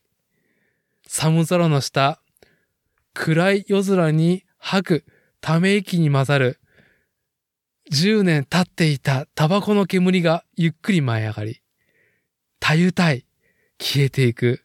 そんな耳に心地よく届くようなコンテンツになれればいいのにな。と、作例を聞きながら感じていました。あれおいおいおいおいおい。どうやら私自身、作例を聞き流し系音声コンテンツとして愛好し始めてるようです。やだー、ライジングでは、追伸、カラパタ氏、ゲスト会まだつか行く春頃どう以 上です。めちゃくちゃ浮かれまくってるじゃないですか。はい。あのーね、えーリスナーさんっていうかですね、この番組作りを一緒にしてるですね、コアメンバーであるラジオ戦士 DJ まこっち、ね、あの、内輪の、はい、自己肯定、えー自画自賛 いやーありがとうございますっていうところでまあ、これも含めてね、はいまあまあ、あのーこのポッドキャスト番組作例コアメンバーの忘年会館でね、はい。ありがとうございます、まあ、こっちっていありがとうございざいます。あれ、でも、ます。うん。自画自賛があるってことは、はい。いやいや、それ、これは、要は、ね、あのーいいね、はい。聞き流し系 のね、あの、素晴らしい音声コンテンツとね、客観視としてね、はい。自分やってんのに、自分喋ってんのも含めて、ええええええそうですよ。あ我々、ちゃんとね。いい番組だ、だなーっつって、いいね、我々ちゃんと聞き客流観しており系ますはい。音声コンテンツ、愛好できるなーってね。うん。で、でそれで、やだ、ライジングって。はい。はい。自分も含めて、ね、あ、今日いいプレイしてる わー。っていうね。はい。あれ、う憂いは憂いないね。これあ自憂いは画自ない賛だけ。そうだあか自画ら自賛だけ憂いと憂いと自画自賛でどちらを選びますかっていうそのあねー選択ができるからそういあうのことこかのはいはいはい訪問はねいやー、高まってますね。高まってますよ。い、や、はい素晴らしい。いや、もう最近のまこっちさん会はめちゃくちゃ面白いんだよなはい。あちなみに補足で、あのー肩書きで私が勝手にラジオ戦士 DJ っていう肩書きつけてるのは、ええーっと、え。え、あれでしょそもそあもの、そもそも、はおはがき戦士だったんでしょああいう。そもそもハガキを出すぐらい、やっぱ、ラジオ番はい。組ね、っはい。ていうのものを自分に合うものをね、まあ、あのーこう、あさりね、うんうんうん。うん、探求、探求じゃないね。まあ、なんだろうね。まあ、こっちからね、はがきを出すことでアプローチをしてね。はい。うん、はい。あのーいろいろね、好きなラジオ番組をね、こう、いろいろもう試して、合うものをね、チョイスしてっていう。だから、まあ、このポッドキャスト番組の前、初期の方でも語ったけど、僕とまこっちは、もう2010年かそれぐらいの時に一回ね、ウェブにも上げてないような、そのラジオ番組撮ってたぐらいだったから、あな、あ、はいそれは。はいないんで出まっしてた言ねったら、うん。それは、あの、ライムスター歌丸のうんうん、うウん。ィーケンドシャッフル、まあ TBS ラジオはい系はのいもはのい。だったりとか、僕はあんまり聞いてないけど、あの、松本人志の、え放送局だったっけへえ、知らないでダすウね。ンタウンだっ僕たはね。やってるのかなああ、やってたんだな、ラジオ。へえ。なんかこれがなんかその当時2000、0年代後半からうんうん。初頭のそのラジオが面白いっていうか、えっ、と、インディーズのそのラジオっていうものをね、データ配信を、あーラジオ局以外もね、そのポッドキャストとして配信始めたっていう、第一次ポッドキャストブームだったと思うんですよ。へえ。で、それでなんか僕らもなんかや、ね、なんか撮ってみようよみたいな飲みながらなんか適当にやって。うんうんうん。で、まあ撮ったやつを後ほど聞いて、ケタケタ笑って終わりみたいなこともね。うんうんはい。まあ DIY 愛好家として楽しんでたんですけうどん。、いいですね。うん。そう、まあ、要はあの、ラジオとか、まあその文化的なもの、文化的、まあ広いレンジでの文化、カルチャーとされるものは見つめてきた人だから、はいはい。うん。仕事でやってる時もあったし、まあ今はね、もう全然そこから離れてるけど、うんうん。趣味として愛好してるっていうところで、まあ実際 DJ プレイもしてるし、うんうん。まあラジオで、ラジオありきであの人 DJ やってるから、ああ、なるほどね。うん。まあその DJ の意味合いも、うん。そのクラブクラ DJ ブとかとの文脈とは違うっていうことですね。そう、ディスクジョッキー的なこともはいはい。含めね、ダブルミーニングで、ええあの、ラジオ戦士 DJ っていう肩書きを私勝手にね、まあこっちにつけてるんですけども、うんうん。まああの客観としてね、そういうふうに、まあこっちに感じてもらえるのは、まあ本当嬉しい次第であり、まあね、私自身も最初から言ってるように、このポッドキャスト番組は私、伊達ね、主催の私自身が、まあ楽しいと思うことはまず第一に、はい。とても大事にしてるんで、はい。で、その次にコアメンバーのね、うん。みんながね、うん楽しいと思ってもらえるね、内容であることっていう。あのー、本当にですね、あのー、なんつったらいいんだろうね。マスを見てないってわけではないんだけど、はい。あの、まあ、ポッドキャストのある思考性、方向性としては、うん。あ、なんだろう、予算ついてはできないことの極みはそれなりにやってるとは思うんで、自分自身の中でね。はい、同じ感覚でやってる、そのまこっちにもここでね、はラい。イジングしてもらったっていうのをね、うん。ありがとうございますっていう、ありがとうございます。とう。はい。はい。まだね、まこっち来年も、2023年もよろしくお願いしますってところで。そうですね。うん。はいまあ、ちょ、ちょっといろいろな状況が落ち着いたらね、また3人顔を合わせて、リアル対面で収録しましょう。そうですね。うん。あのー僕も飲み屋に行きたいです。あ、いや、ゆで太郎でね、一回、こ ああ、入れたわねやりますか。う、ゆで太郎で、まあ、は一い、回引っ掛けてから、その後ね、あの、腰を添えて、ま、ね、流れで収録するのをしてそうですねやりましょう。はい。ゆで太郎ねあの、屋外収録。はい。はい。えーっと、で、あと、そのね、あの、カラバタ氏ね、あの、ニッパー編集長、カラバタ氏。カラバタ氏本当に忙しいっていうところで、あの、な、なんだろうね、収録、リモートよりも、まず、はい、ね、来年ちょっと行きましょうっていうところで、ほう、はい東京遠征、東京遠征にね、あの、おー模型屋巡りして、はい。おお。はい。ね、まあ、収録とかじゃなくて、まあ、普通に、まあ、なんていうのね、あの、インターネット上のね、生かしたおじさんでしかないから、まだ。うんうん。そうですね。えあえもしかしたら、そう、そう、想像上のね、う。え えええ生かしたおじさんですから、はいはい。あの、私も、あの、まあ、こっちも面識が全くないっていうところでね、うんうんまあ、本当にインターネット、SNS のね、本当にい、いい、あの、健全な、こう、つながりのね、一個だと思いますんで。うん。まあ、ちょっといろいろ落ち着いたらね、あのー来年はいい加減ちょっと行きたいなと思ってますってうんいうところで。はいそうですね。じゃあ、来今年、回、来年、そうですね。1月末僕あれがあるわ。何東京のあのハンドメイトバイシクル店ってやつがある。あああれ出店することになりましてあーマジか。はい。なんと私、あれですよ。あの、トークショーに出演することになりました。トークライブをライブなんだよね。ライブえあれ中継すんのあれ。いや別に中継しなくてもライブでしょああ、そうそうそうそのそおう。客さんがいるってことだから。そうらしいよ。俺ちゃんとなんか入場料取ってやるらしいよ。あのー、新服部製作所、服部深夜だけがオンステージするわけじゃなくてあ、ー副どう、どうだろうえ、ど、どういう企画だっけすいません、ちょっとなんかあんまりまだ見、あのね、打ち合わせするんですよ、これから。はあ、まだこれからですけど。うん。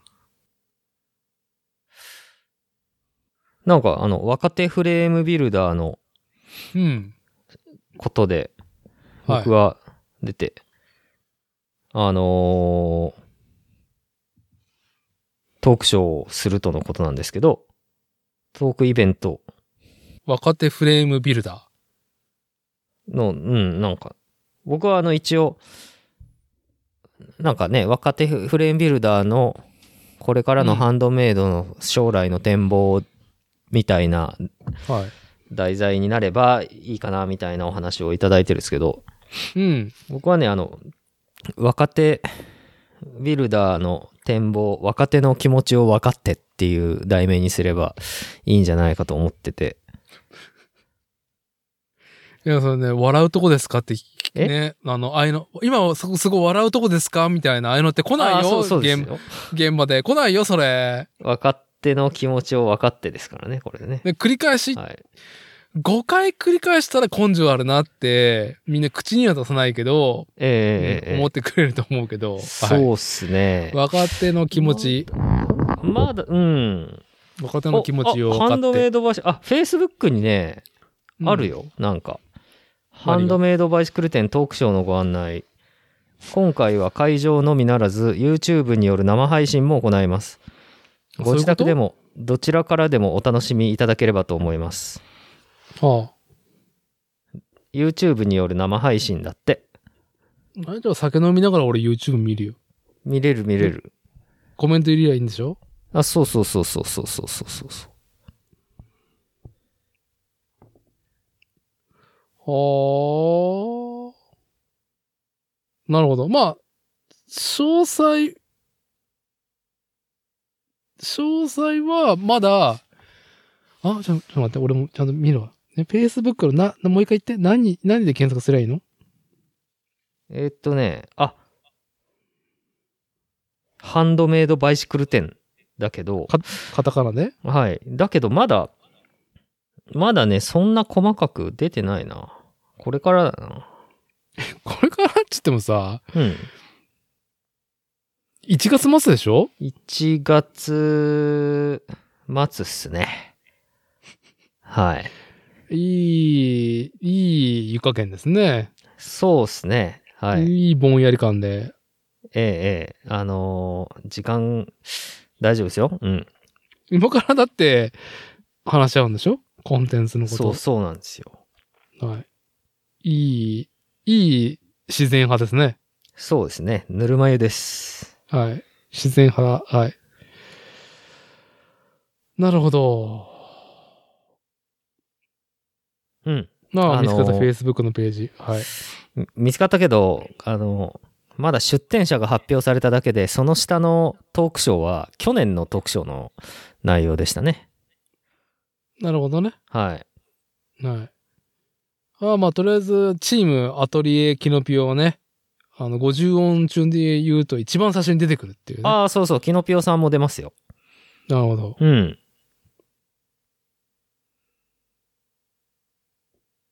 そう、まだ出展者ぐらいしか発表されてないっていう。ああ、まあ、カミングスーンであると。はい。はい。多分、年明けには。は、年明けには出るんじゃないですか、ねうん。僕ね、まだ宿も取ってないんだよね。大丈夫だいぶインバウンド始まってるっつういのに。やー、そうなんだよね。満喫で泊まろうかな。やだよ。40にもなって満喫は死んでえよ。本当だよね。うんと、辛いよ。あれ、一応僕まだ30、37です、今。ああ、そうだ。失礼しました。失礼しました。はい一応はい37です。一応ね。はい。はいすいません。はあ。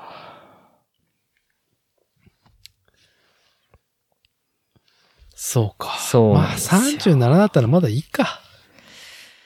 い、やー、やりたくないよ、もうそういうのは。もうなんか僕、あの、最近本当にあれなんですよ、あの、普通の業務をやる性能が著しく落ちている。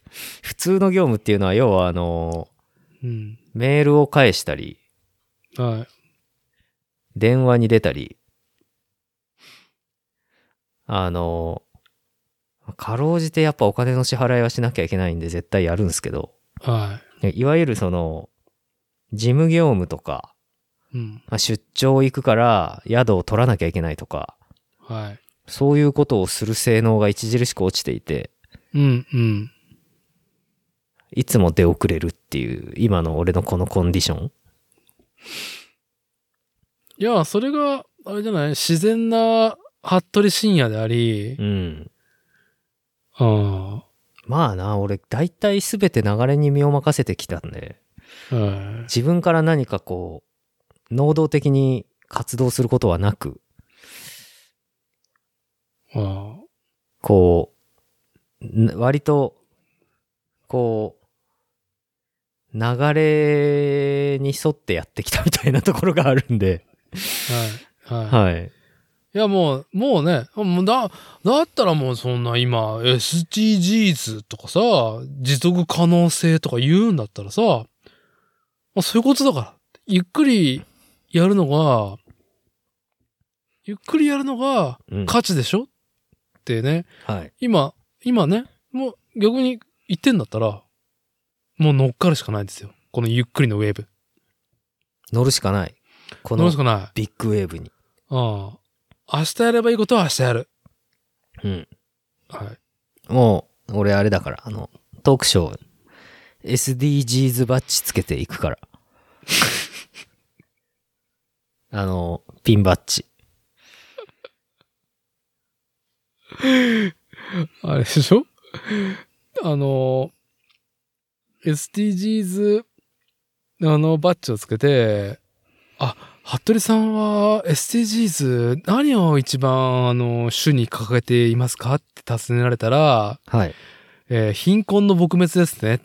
あのー数ある項目の中に一番最初に出てきます貧困の撲滅。ああ、そうですね、私自身の貧困を撲滅したいと努めてい本き当そたのいと通り思でいすまねす。はい、もう本当そうですね。私が生き残りたい。はい、ファック貧乏っていうね。はい。それが私の SDGs。労働者のね、はい。はいあのー貧困を解放せよと。そうです、そうです。はい。それね、俺も掲げてるから、それう。ん。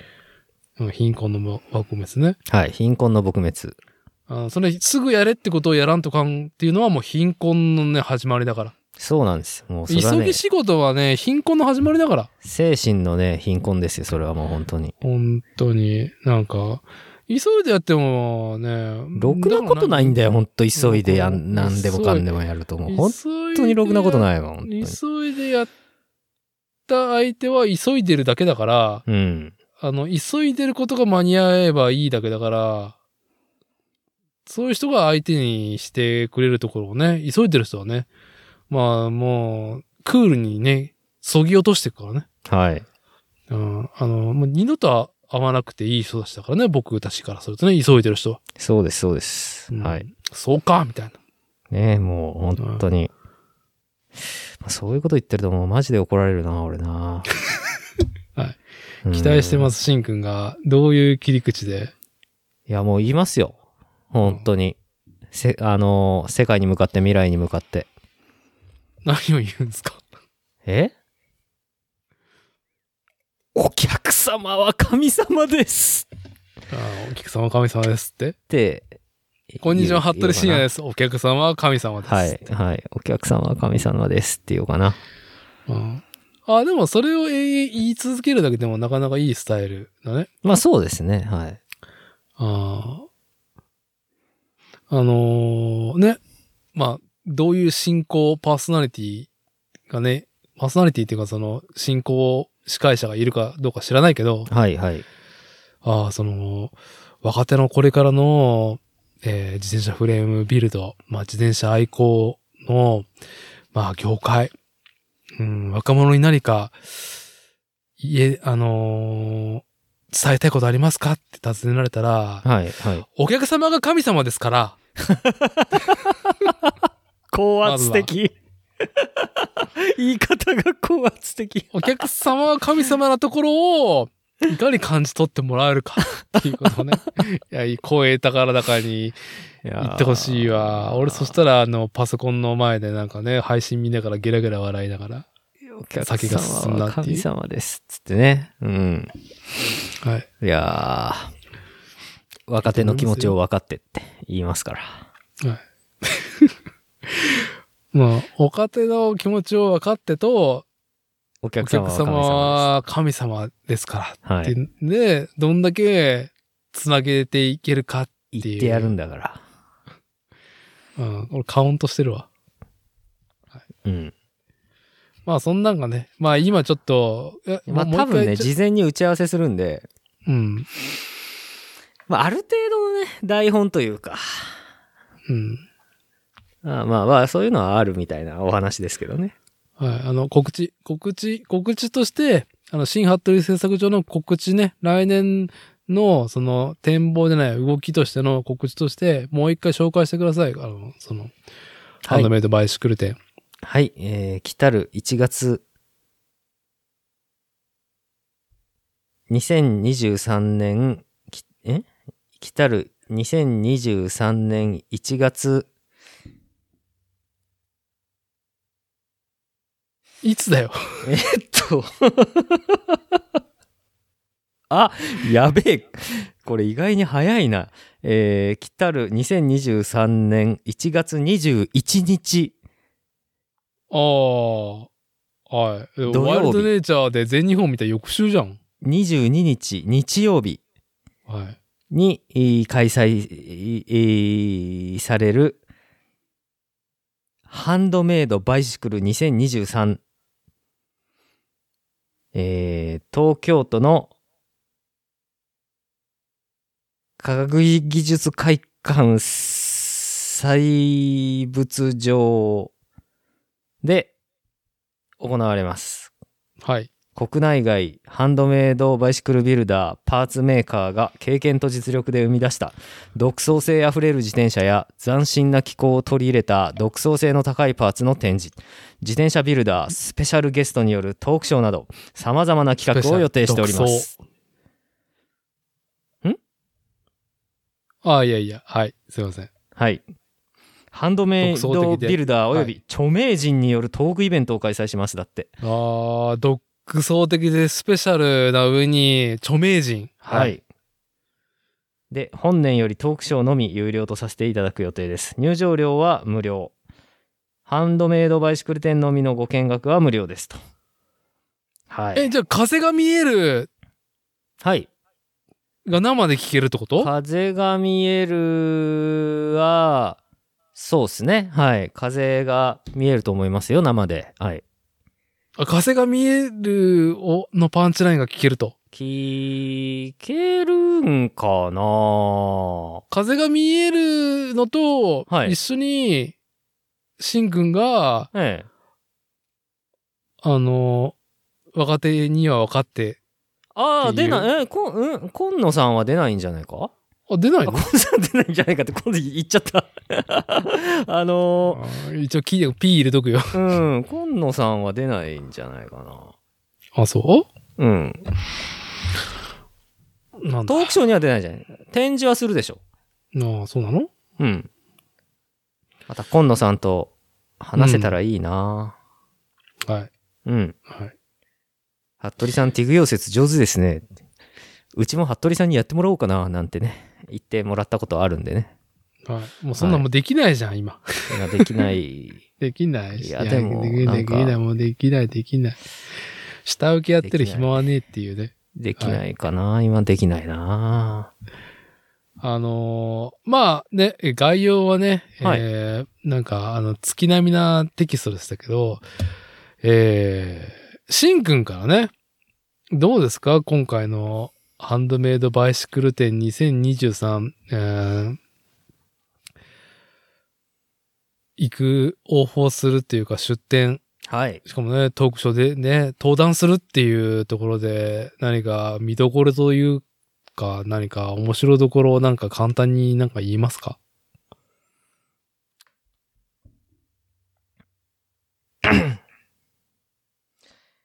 見どころはですねはい。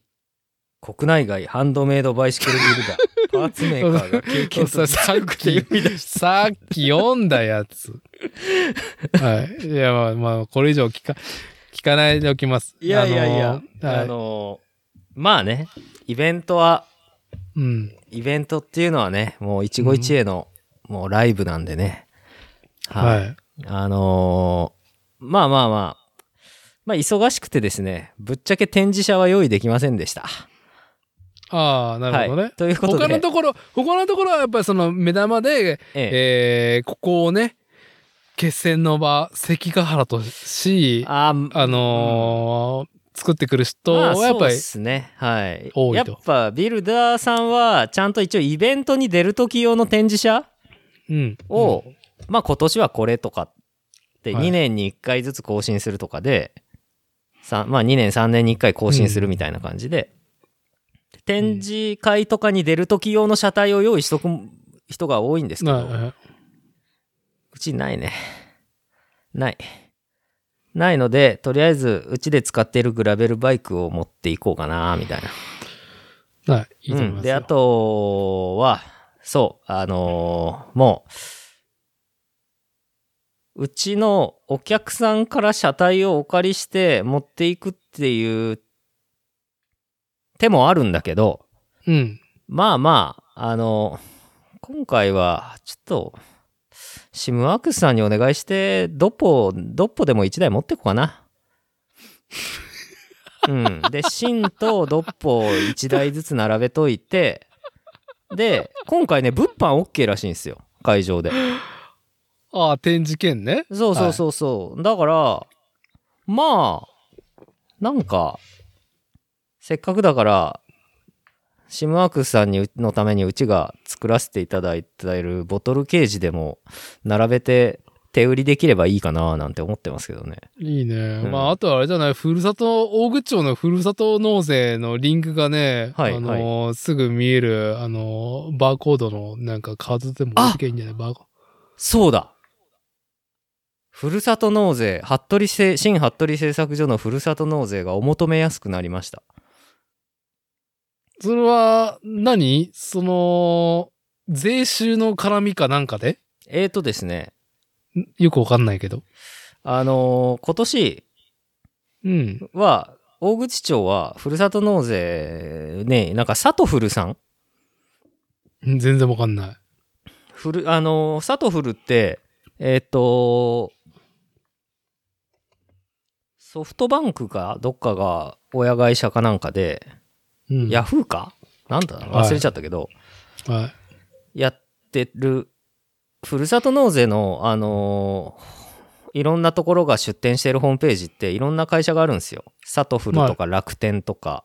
うん。うん、で、サトフルさんがすごいシェア持ってるらしくて、うん。大口町は今年からサトフルになったんですよ。はい。で、そしたら、なんかサトフルの営業さんが来て、うん。は、あのー、服部製作所さんは、作っているその、ものからして、はい。多分ドカンドカンとフレームの注文が来たら来たで大変なんだろうとうん。平常業務が忙しいのにふるさと納税でボッコンボッコンってあのフレームがドスンドスン注文来てもすぐに作れなくて大変だろうと、はい。そこでそこで。オーダーメイドチケットにしてはいかがですかと言われましてんそれ、その心はどういうことなんですかというのは服部製作所でフレームとか服部製作所の製造物、うん。をオーダーするときに使える、うー値引き券、商品券。なるほど。はい。そうすれば、結局うちで作ってるものでフレームってなると、超高額納税者じゃねえと、うん。あのー住民税が80万とか90万払ってる人じゃないとフレームをふるさと納税で買えないんですよね。まあ年収2000万以上が、まはあ該当だっていう話は前したよね。そうです、そうです。はい。でそれもきついし、うん。まあ、忙しい時にいきなりオーダーがボコンボコン入るのも逆に作れなくてきついからはい。服部製作所で使える値引きチケットを引き換え券にしたらどうですかっていう風で単価を下げるってことだよね。今年からそうそうそう、はい今年から松竹梅になっておりますうん。だから、えーっと、ふるさと納税で決済する額が、えーっと、フレーム、オーダーフレームをする満額はいはいはいではなくなって、はいえーっと、以前は満額であるふるさと納税の乗っかりがええ込みで、40万とかだったよね、確か。よんいくらだっけ ?50 万とか40万だったよね、そんなもんですねはい、単価がね。ふるさと納税の単価がね。はい、に対して、えーっと、オーダーするのは、別途として、新ハットリ製作所で、まあ、年度をまたいでも OK な、はいはいまあ1年ですけどね発行してからねはいそうなんだ。発行してから、あ発行して注文しに来る時がカウントす、注文しに来てから、あ違うな。中、発行してから1年以内に使用してねっていう。で、注文を受けたらもうお客さんが使用したことになるっていう。そういうチケットです。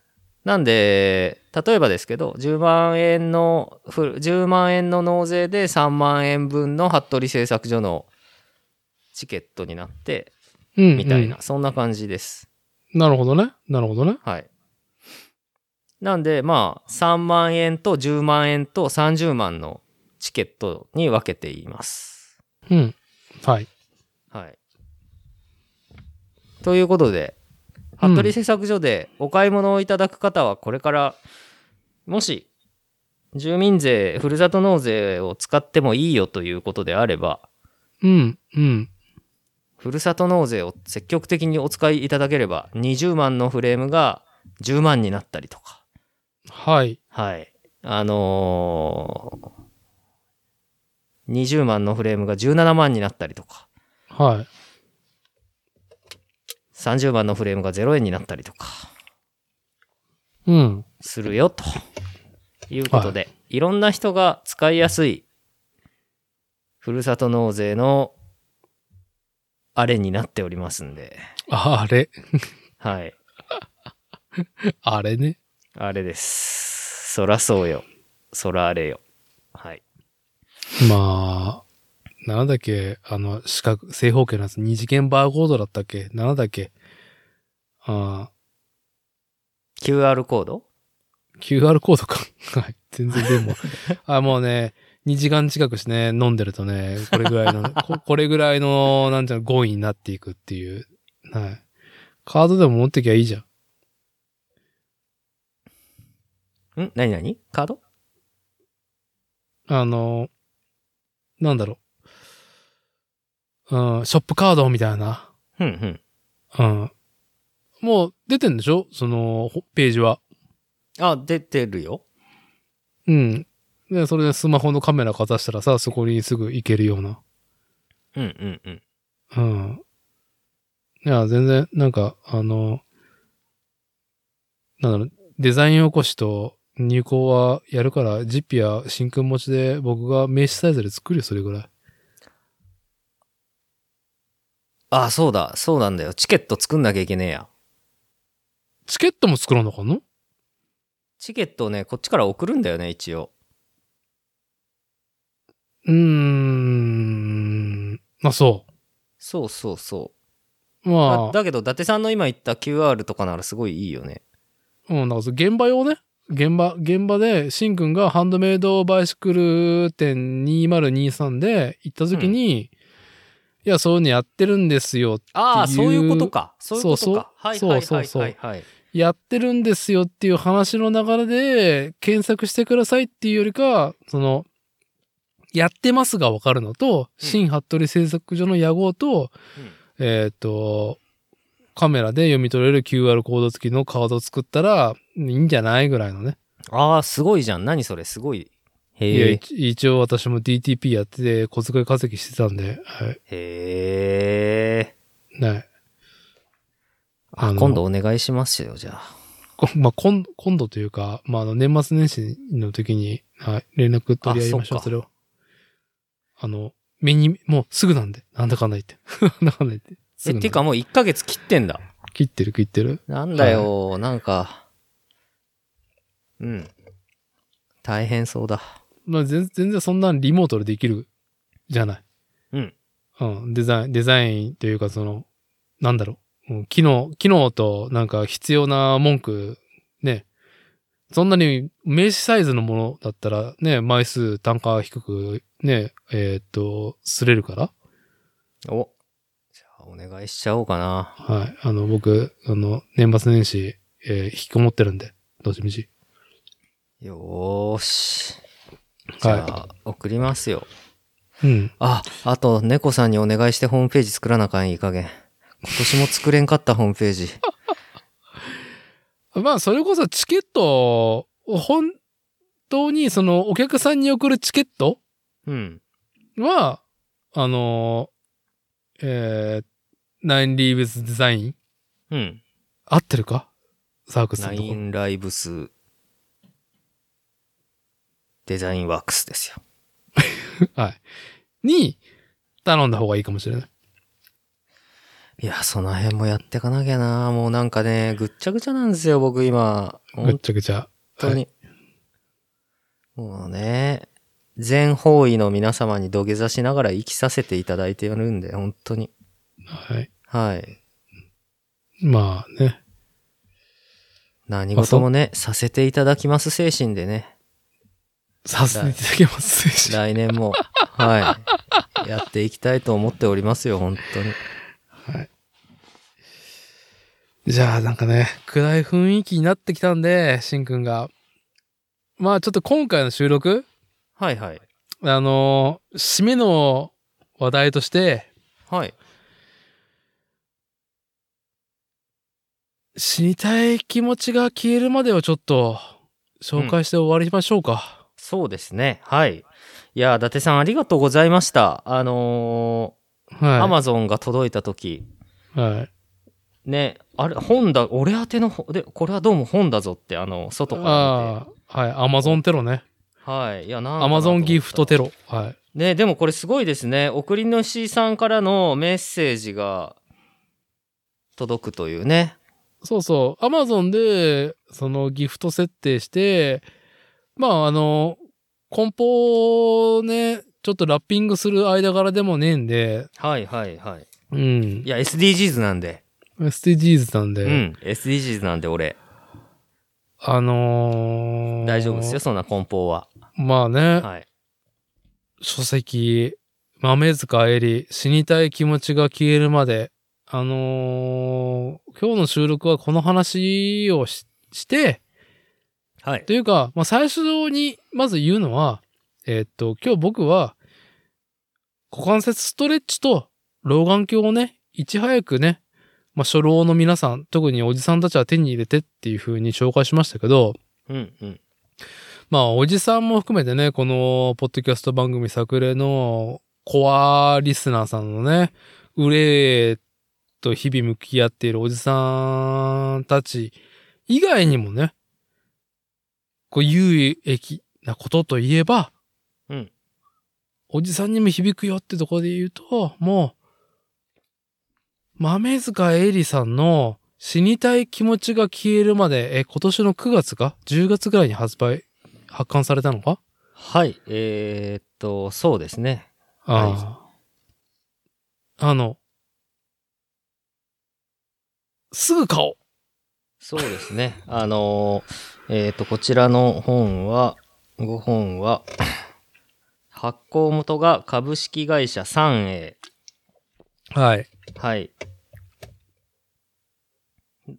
の、おー著者、あー豆塚恵里さんの、おー死にたい気持ちが消えるまで、うん。 2022年9月28日初版第1冊発行うん。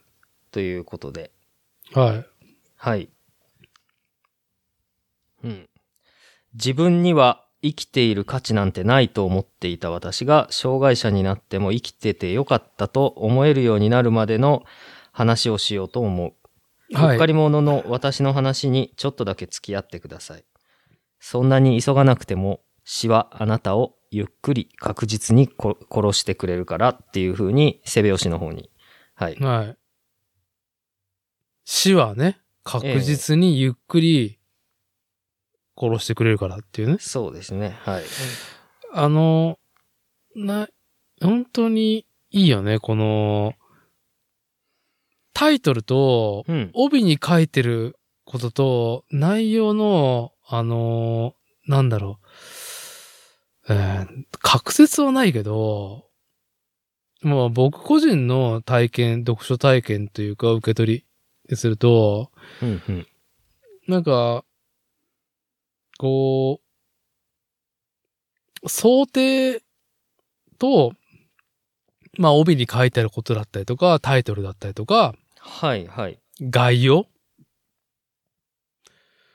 からはね、なんかちょっと伝わら、伝えにくいうんうんうん、ね、ことなんだけど、こう、いや、なんだろう。うん。いやー、僕はね、痛快だった。うん。面白かったですね。はい。僕もすごく、あのー面白くて。はあのー伊達さんがもう、一昨日かな一昨日うちに着でい。そうですね。来て、はい。うん、はいその日の夜の風呂入ってさあ寝ようかなとか思ってたけど、うん。ああ、作例の収録もあるし、ちょっと読もうと思って、うん読。み始めたのが夜中の1時とかだったんですけど、はい、はい。そっから4時過ぎまでかかってもう全部読んじゃって。ああ、だから3時間なんだよね。集中して読んだら。そうですね。ううん。ん。あのーやっぱりもうと中で半分ぐらい読もうかなと思ったんだけど、あのもう途中から、あ、これはこの勢いのまま読まないとなっていう感じで、うん、ううん、あのーもう全部一気に読みました。はい。まあ、ただ、ちょっともう一回読み返したいなとは思ってて、いやあのーはい非常にその、あれでしたね、えっ、と、テンポがいい感じで、えーテンポがいい話が構成されていっているので、はい言葉は気持ちいい、あのーそうですね。ええまあ、あとはその、やっぱり、どうですかね、綺麗事じゃなくて素直な気持ちとか、まあ、あとはやっぱり人間って、これ今年のね、あのー僕らのおおじさんたちのテーマでもあるんですけど、はいあのー東京ポッド許可局でも言ってたけど、あのー意外に若い頃は精神がやる気さえあれば、あのー精神があればなんとかなるみたいなうんところがあるんだけど、うんあの、おっさんになってわかるのは意外に人間っていうのは想像以上に自分が思ってる以上に肉体のコンディションに 精神が引きずられて左右されてしまうっていう存在であるよっていうことはずっと僕らあのぼやきの中でぼやいてきたじゃないですか。あのね、憂いと自画自賛をね、はいこのポッドキャスト番組、永遠2年以上ね、はい。あのーなんだろうね。ただ、なんか、格好もつけず、垂れ流してきてるっていうね、ええはい、番組スタイルであって、はい。はいはい。あのーまあ、くしくもね、今回、その、僕が、竹まりの股関節ストレッチと、まあ、老眼鏡を作ったっていうね。で、こう、日々を、なんだろう、前向きに、精神衛生向上とか、うん。うん、なんだろうね、ストレスを減らして、楽しく、とかね、ライジングしてみたいなことにつながったっていう話をね、まあ、前半冒頭にしましたけど、はい。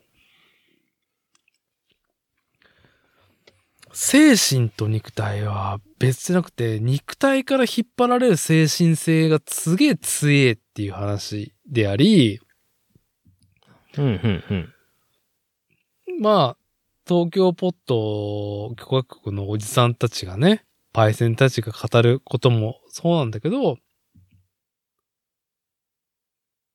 いや、言語化してるよね。死にたい気持ちが消えるまで。うんまあ水谷さんがこのことをそうですね、はいはい。まあ、ちょっとね、ネタバレになっちゃうとあれで、あんまりどこまで喋ればいいかなっていうところなんですけど、うーん。まあ本当にそまあの、あれですよね。あの、いや、ま自己、あ、はい。自己憐憫うん。からは非常にこう、一歩下がって自分自身を見て書かれているっていうところがすごいなっていうところですよね。うん。まそあ、うね僕本当はいに伊達さんから、あのー本受け取って、本読んで、うんもう次の日に仕事しながら、今度はあのーこれね、あのーポッドキャスト引用とかでもおなじみの、はい。おー病理ヤンデル先生こと、はい。市原慎さん。はい。はい。の、あのツイッターー廃人。 やられている、はあのーお病んでる選手っていう、あ、呼んでる選手か。い。よ読んでる選手病んでると読んでるをかけてるっていうね。そうそうそう。い、や、すごい。病んでると読んでるをかけるなんてすごいなって思うんですけど、ははいい。よん読んでる選手っていう、まあ、非常にあの読書をされる、あのー病んでる先生が、今年この本がすごいっていうふうにね、思った本を、こう、ノミネートしていくみたいな、セルフ、はい自分たちでやってるね、イベントまあ、超個人的主観だけど、あの、スーパーツイッター使いだから、はいはい。あの、言葉の影響力がすごい強いんですよね。そうですねあの、引用を聞いてない方だと、ちょっとピンとこないと思うんですけど、病入り、病理病んでる詩は。はい、はい。まあ、なんだろうね。まあ、それで、はい。トークショーをね、うんあ、のーこの作者の豆塚恵里さんと、おーヤンデル先生の、あの、トークイベントの、はい、ライブアーカ、のアーカイブ、アーカイアーカイブを見て、はい。仕事しながら聞いてて、はい。うん、あのーまあ、やっぱりこう内容が内容の本なんで、こう面白かったっていうのはいかがなものかみたいなところがあるけど、あえて言おう面白かったっていうのが非常にありまして、はい。うん。あのーいや、素晴らしい、素晴らしいの一言だっていうね。感そうじですね。まあ、ネタバレっていうか、まあ、一個、まあ、どうしても、その、最初、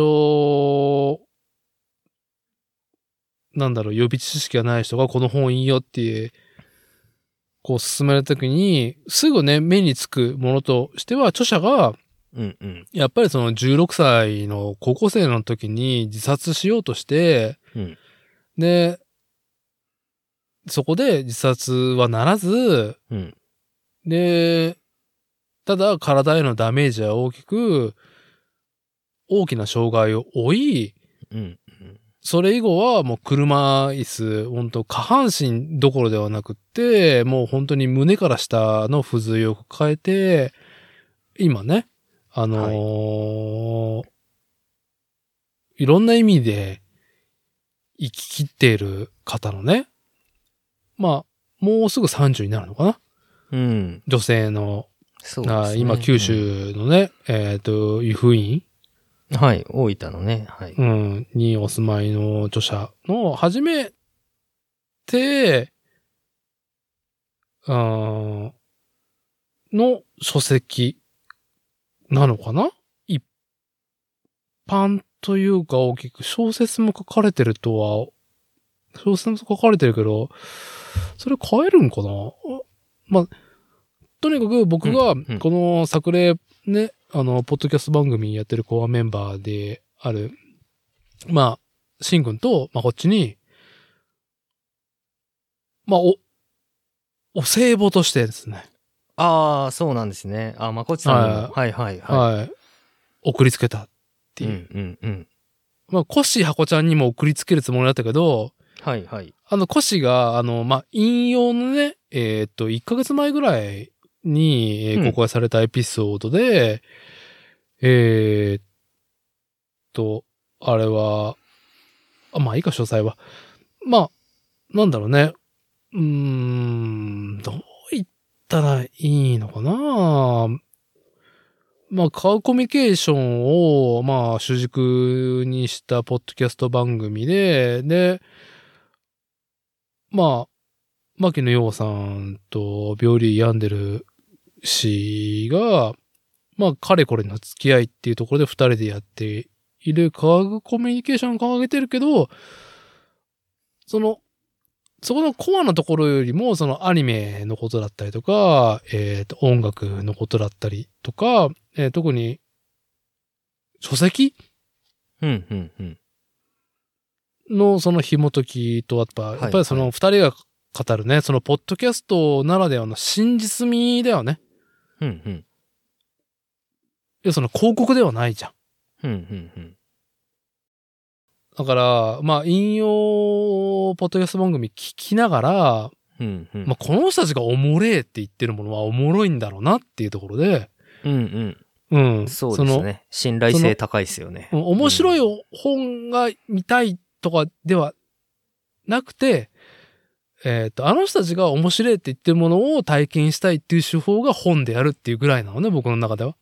うんうんうん。うん。でまあ、まあ、それで、いろんな本、まあ、今年、本当に、なんだろう、引用で紹介してる本を読んでるだけっていうところだと思うんだけど、うん。うん、まあ、イスカリュー橋も引用きっかけだし。で、まあ、その、さ、えーっと、かれこれ4年やってるんかあの、ポッドキャスト分はい、車はい。そん、そんなもんですかね。ううんん。かなりやってますよのね。本の紹介で、一番高カロリーで紹介したのが、この豆塚エリさんのうん、うん、うん。本だったから、うん、うん、うん。死にたい気持ちが消えるまでの、その、なんだろうね。まあ、絶賛、安直に言ったら絶賛なんだけど、うん。なんだけど、その、えー読む、本を読む、言葉と向き合うっていうことの体験としては相当なものがあったっていう風だから、うん、うん、うん。いや、それは読みてえわって思うじゃん。そうっすね。それは読みてえわって見たら、うん。あー、すごかったっていうね。うん。はい。あのーな、んなんだろう、だらだらとこの後喋ると思いますけど、うん。えーっと、再三言うのはもう読んでほしいっていうね、もし、この、この、ポッドキャスト番組ね、うん我々の、喋ってること聞いている方がいたら、まあなんか、騙されたと思って、うん。雑な紹介ですけども、豆塚エリ死にたい気持ちが消えるまでを、ちょっと一回、その本を読む習慣もないっていう方も、いや、すげえ読みやすいから、その、そうですね。う。うんん、いや、ものすごいぎ技術っていうかね、すごいなと思いました。う。うんん。まあ、あのーページ数に対して文字の密度は低いからさ、そうですね。う。うんん。あの、真っ黒じゃないよってページを開くとね、結構、はいはいあのー開業で済ますところが多いから、うんそうですね。一章も短いと3ページぐらいしかないうん。ねうん。のもあったりとかするぐらいだから、で、いうーん、な、何か、うって感じられるところがあるとすると、やっぱりその、今、障害者である人が語ることっていうところで、何かその、うーん、レッテルだったりとか、あのーまあ、いいおじさんだったら、うん、予測してしまう多くがあると思うんだけど、うん。あ全然ねえから、そういうのってね。うん。あの、本当に僕は、読んで、まあ痛快だったし、うん。うん。うん。著者の方が、うんロックしてんなって、うん。うん。うん。めっちゃ反体制っていう感じを読んでて感じたからずっと。うん。うん。うん。うん。まあ、そうっすね。反体制も、だし。まあ、まあ、反体制っていうと、なちょっと政府も絡んでしまうからあれだけど、まあ、見えない。まあ、マス、マスだよね。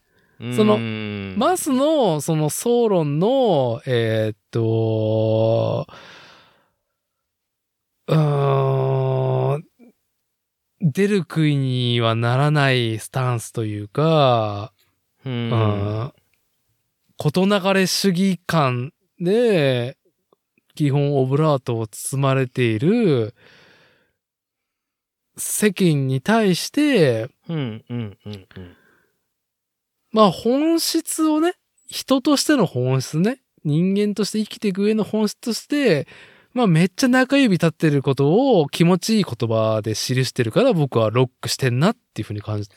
あのーあれですよ。あの、トークイベントのうん。冒頭で、ヤンデル先生が、あの、ツイッター上ではい。見つけたいろんな人たちの、この、あの、死にたい気持ちが消えるまでを読んだ人たちの書評を、うんあ、の、読んでた時に、はい伊。達さんの感想がはい。読み上げられたいという、う。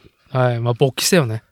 ロックしてんなーって言ってる人がいたっていうので。そう。それね、もうね、本当に、お二人に、そのね、私の、ね、なんだろう、拙い言葉がとか、てか初期衝動というか、うん、感想が届いた時に、まあね、エレクトしましたね。うん。まあでも本当にロックしてる、ロックしてる感じは伝わってくるけど、俺ロックが、ロックっていう言葉がなかなかね、まあ、おでも重いというか、重いというかあの難しい言葉だから、でも、あれですよね。あのこれ、ポッド許可局でも随分前にやってたけど、あの、うんベイベー問題っていうのがあって、ん何問題ベイベー問題。ベイベー問題。心からちゃんとお客さんに「ベイベー」って言いベイビーあーって言いながら演奏を自分がロックミュージシャンをやり続けるっていうことに対して「ベイベー」ってどんな気持ちで人にそんなこと言えるんだっていうことをまあ、牧田さんはずっと思ってたけど自分の娘さんが初めての自分の子供が生まれた時にうん。あのあベイベーって言える俺はベイベーって言える世界に向かってベイベーって言えるみたいなねはい。祝福の言葉をね。そうそうそうそうそうそう、いうようなことを言ってて、うん。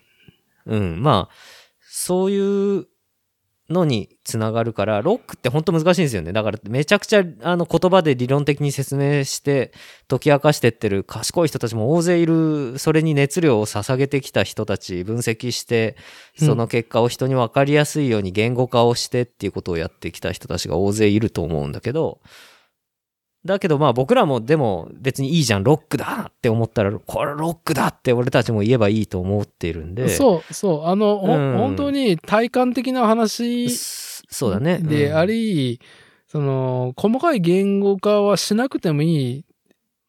言ってしもうまえ伝わばる、うん。言ってしまえば、まあ、ペラッペラなロックっていう言葉を使ってる、うんあのー送り手受け手ね、両者ともあるっていう中で、僕ね、なんだろうね、あのーうん、社会、社会と向き合った上でのロックとはっていうのをちゃんと考えた上で言うと、うんうん浅いところの、あの、安倍が、岸田があっていうところの反体制とかじゃなくて、本質的な人間のリビドをうん見据えた上での、本当にロックしてんなーっていう、その、俺後書きでもう笑ったもんね。すがすがしすぎて。うんうんうんうんうん後書きで最後笑った。本当に笑った。ずっと痛快だったんだけど、うんうんうんうん。時には涙する話もあるし、うんうんでも、後書きは痛快だった。本当に痛快だった。だから、車椅子障害者自殺する死にたいと思っているっていうことの、なんだろうね、あの、腫れ物っていう言葉は出てくるんだけど、うんねうんうんまあは劇中に腫れ物のように私をっていうあのそうねそう。うんそう、もうね、ぜ、ぜ、全然違う。あの、そういう話じゃないかうんら。うん。超人間の話してるっていう。そうですねうんこれ本当にそうですねまあさっきのあの安倍が岸田がの話はじゃないですけどうん。うん、あの、まあ、みんなね、簡単に、あの、天下国家のことを喋っちゃうんだ、語っちゃうんだけど、ついね、あの、特にあの、おじさんね、あの、うん老人になってくると主語が大きくなってくんで、そうですね。なあ、やっぱりね、本当に日本が、世界がとかね、うん、うん。っていう風になってくるんで、民主主義はっていうね、あの、うんうんうんこの話になってくるんで、そうではないから、みたいな。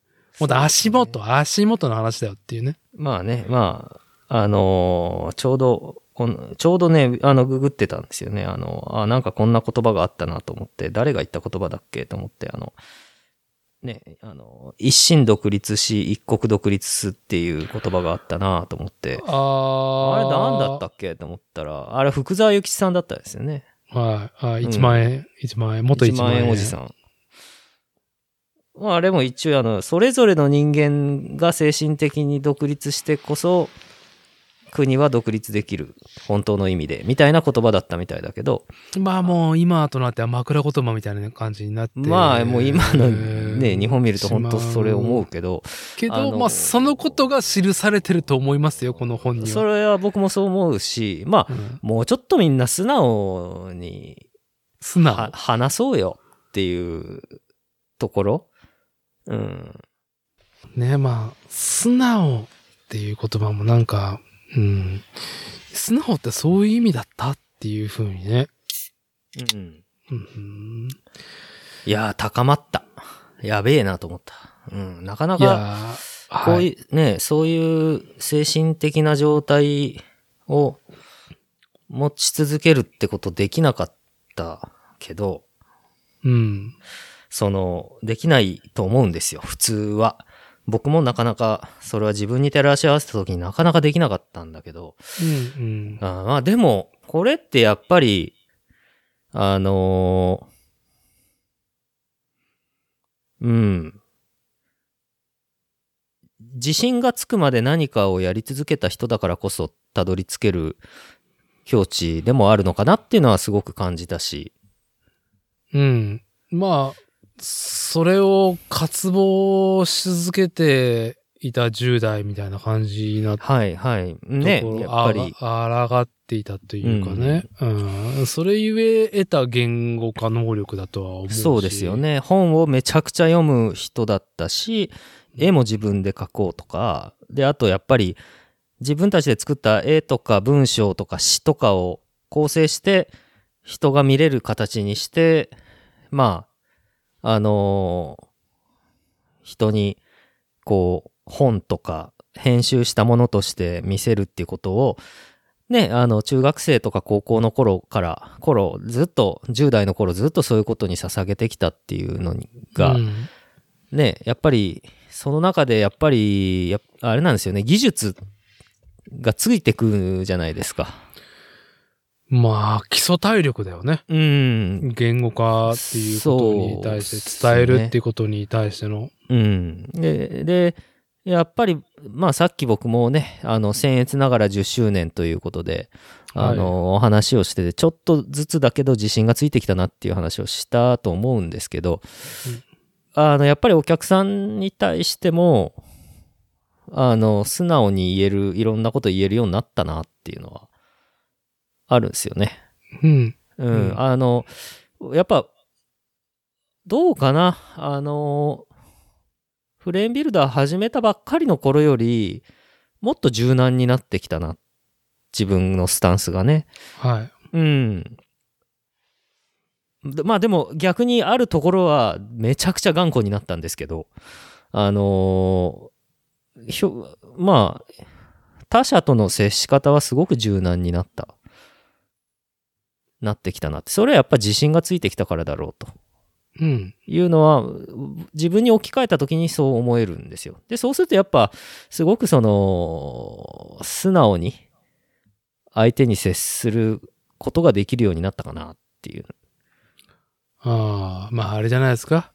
服部さんも自転車フレームビルダーとしての役割を引き受けれてるっていうことなんじゃないですかね。。まあ、そうだと思いますけどね もう完全にこれはね、あの、豆塚さんとヤンデルさんのね、あの対談3時間の中のね、 話の流れのね。まあまあ、役割だと思ってやるってわけではないんですけど、あ、そのまあ、結ま果そうなるっていうあそこの、ちとですよ。ょだから、引うん。き受けるっていうんうんうんううんのはね、能動じゃないと僕は思うんで、言葉としては。受動だからね。ああ、うん。まあね、ああ、そうですよね。それはそうですよね。うん。はい。まあ、だから結果そうなるっていうことですよね。いやーまあ繰り返しますけど、まあちょっと皆さん読んでっていうところと、まあ今回ね、収録時間がまあ結構いい時間になってしまってるんで、うーん。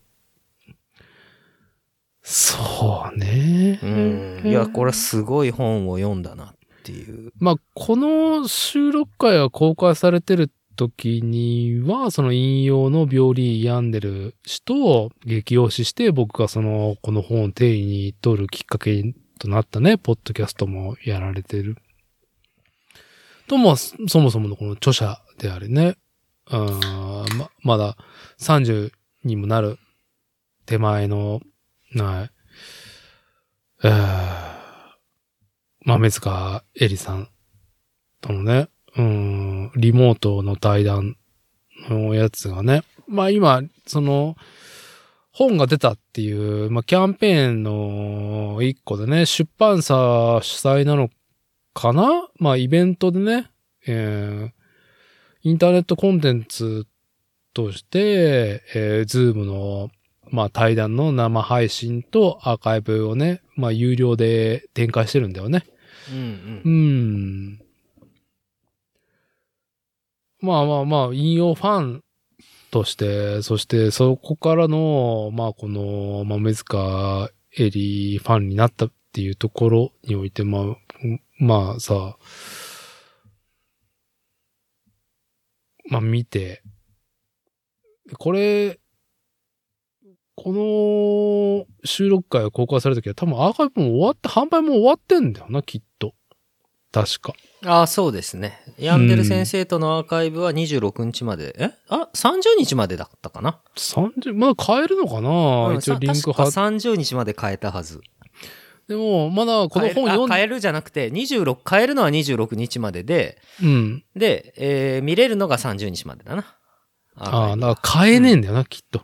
そう、変えないんだよね。はい。まあ、いいです。本当に、なんかその、違うわ、こう、本人の段とか抜きにして、この本の、この言葉がやばいからっていうところで、うん、そうですね。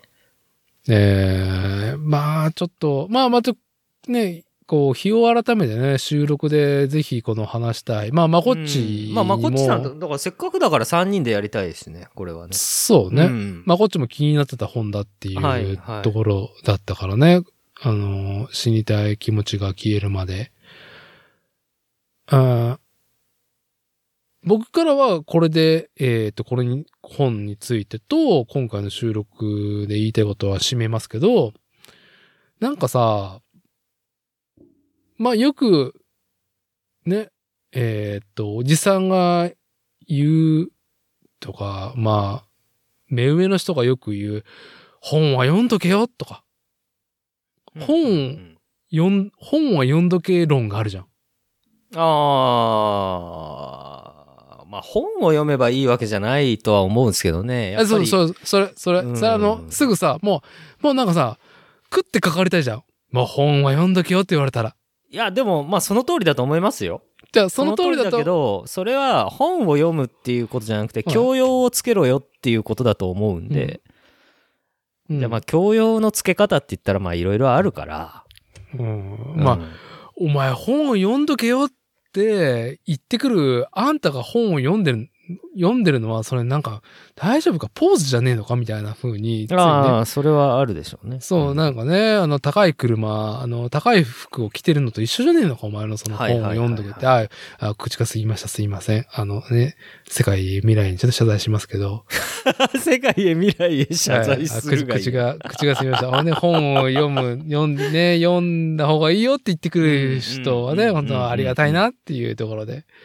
たそだう、ですね。あのうんその、なんだろう、効果効用として、その、はいはいその本を読むことでの、その、効果うんについて、ちゃんとロジカルに説明できるやつ、説明してくれる人をね、合わせてね、はいはい。本を読むとこういう効果がありますよという処方箋も出してくれる方ってすごいいないと思うんですよ。うんうんうんうん。これ難しいですよ。だってこう役に立つ、立たないも難しいじゃないですか。ああ、じゃあ、で、で、役にで立たないようなことを書いてある本も、どう、どう、俺は何とも言えんな。あの、じゃあためになる本だけを読みましょうっていうこともうそうするともうあの、あの民主党のあの蓮舫さんの事業仕分けみたいな話になってっちゃうと、はそれはそれでねい。いや、たまあだ、最終的にそれもあまりよろしくないような気がするしそれも含めて、うんこの豆塚えりさんの死にたい気持ちが消えるまでって、もう内包して、あの、本を読むことによってのその日本語言葉、うんえっ、と、コミュニケーションする、伝える自分の考えを、えっ、と、伝える、まとめる、客観視する、自分で納得するも含めて、うんうんうんああ、本を読んでいる、本を読む、その、で、得れる基礎体力うんうんうんうんがいかに重要であるかはいはいが、別にそんな話はないんだけど、うんうんはあ、本を読むって本当に大事だなっていうのは、いろんな大きい風に思った気持ちの中で、この死にたい気持ちが消えるまでを読み切って、強く感じたことの一つですね。うんそうですねいや、まあまあほんと贅沢な時間ですからねはい。あの本を読むという行為はねーまあ、な、なん、というか、その、うーん、まあ、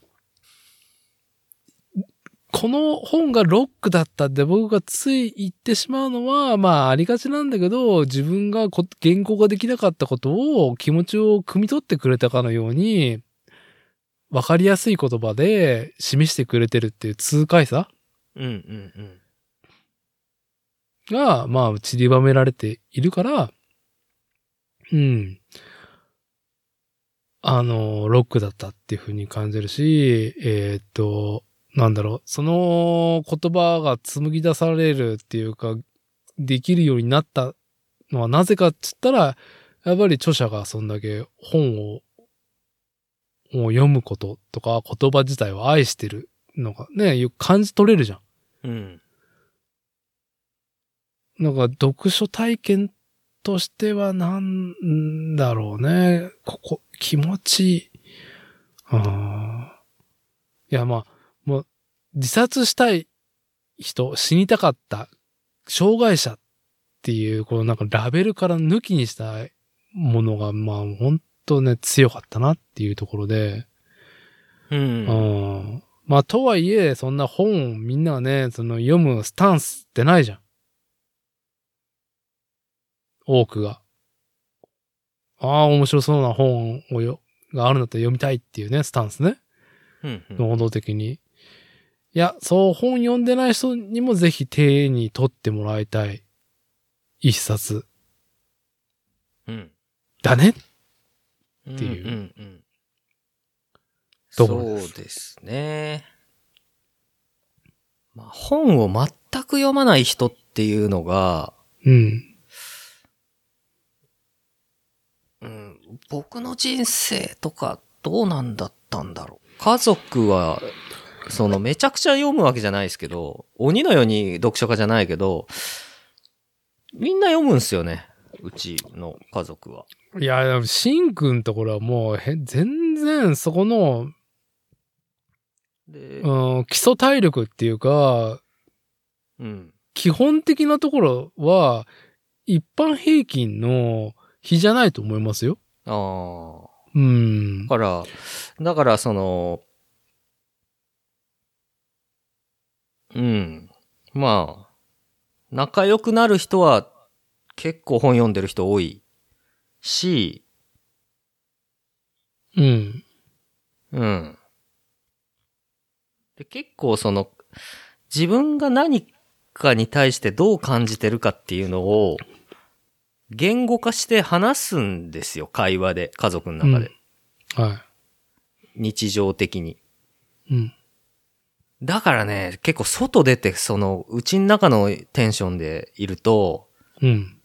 しんくんは本当によく喋るねっていう風に言われるんですけど、はいやいや、お前らが無口すぎだろっていうのはいつも結構思ってるし、い。まあ、あのー決してね、自分自身が、その的確な言語化をしてるわけじゃないけど、今なんとなくこう思ったことは、こう発しておきたい衝動であったりとか、そうっす、うんう。ん、あのーコミュニケーションでまとめ上げておきたい伝えておきたそういで。すね。一旦言っておきたいっていうことがね。うん。言わないとね、伝わらないことも多いし、うん。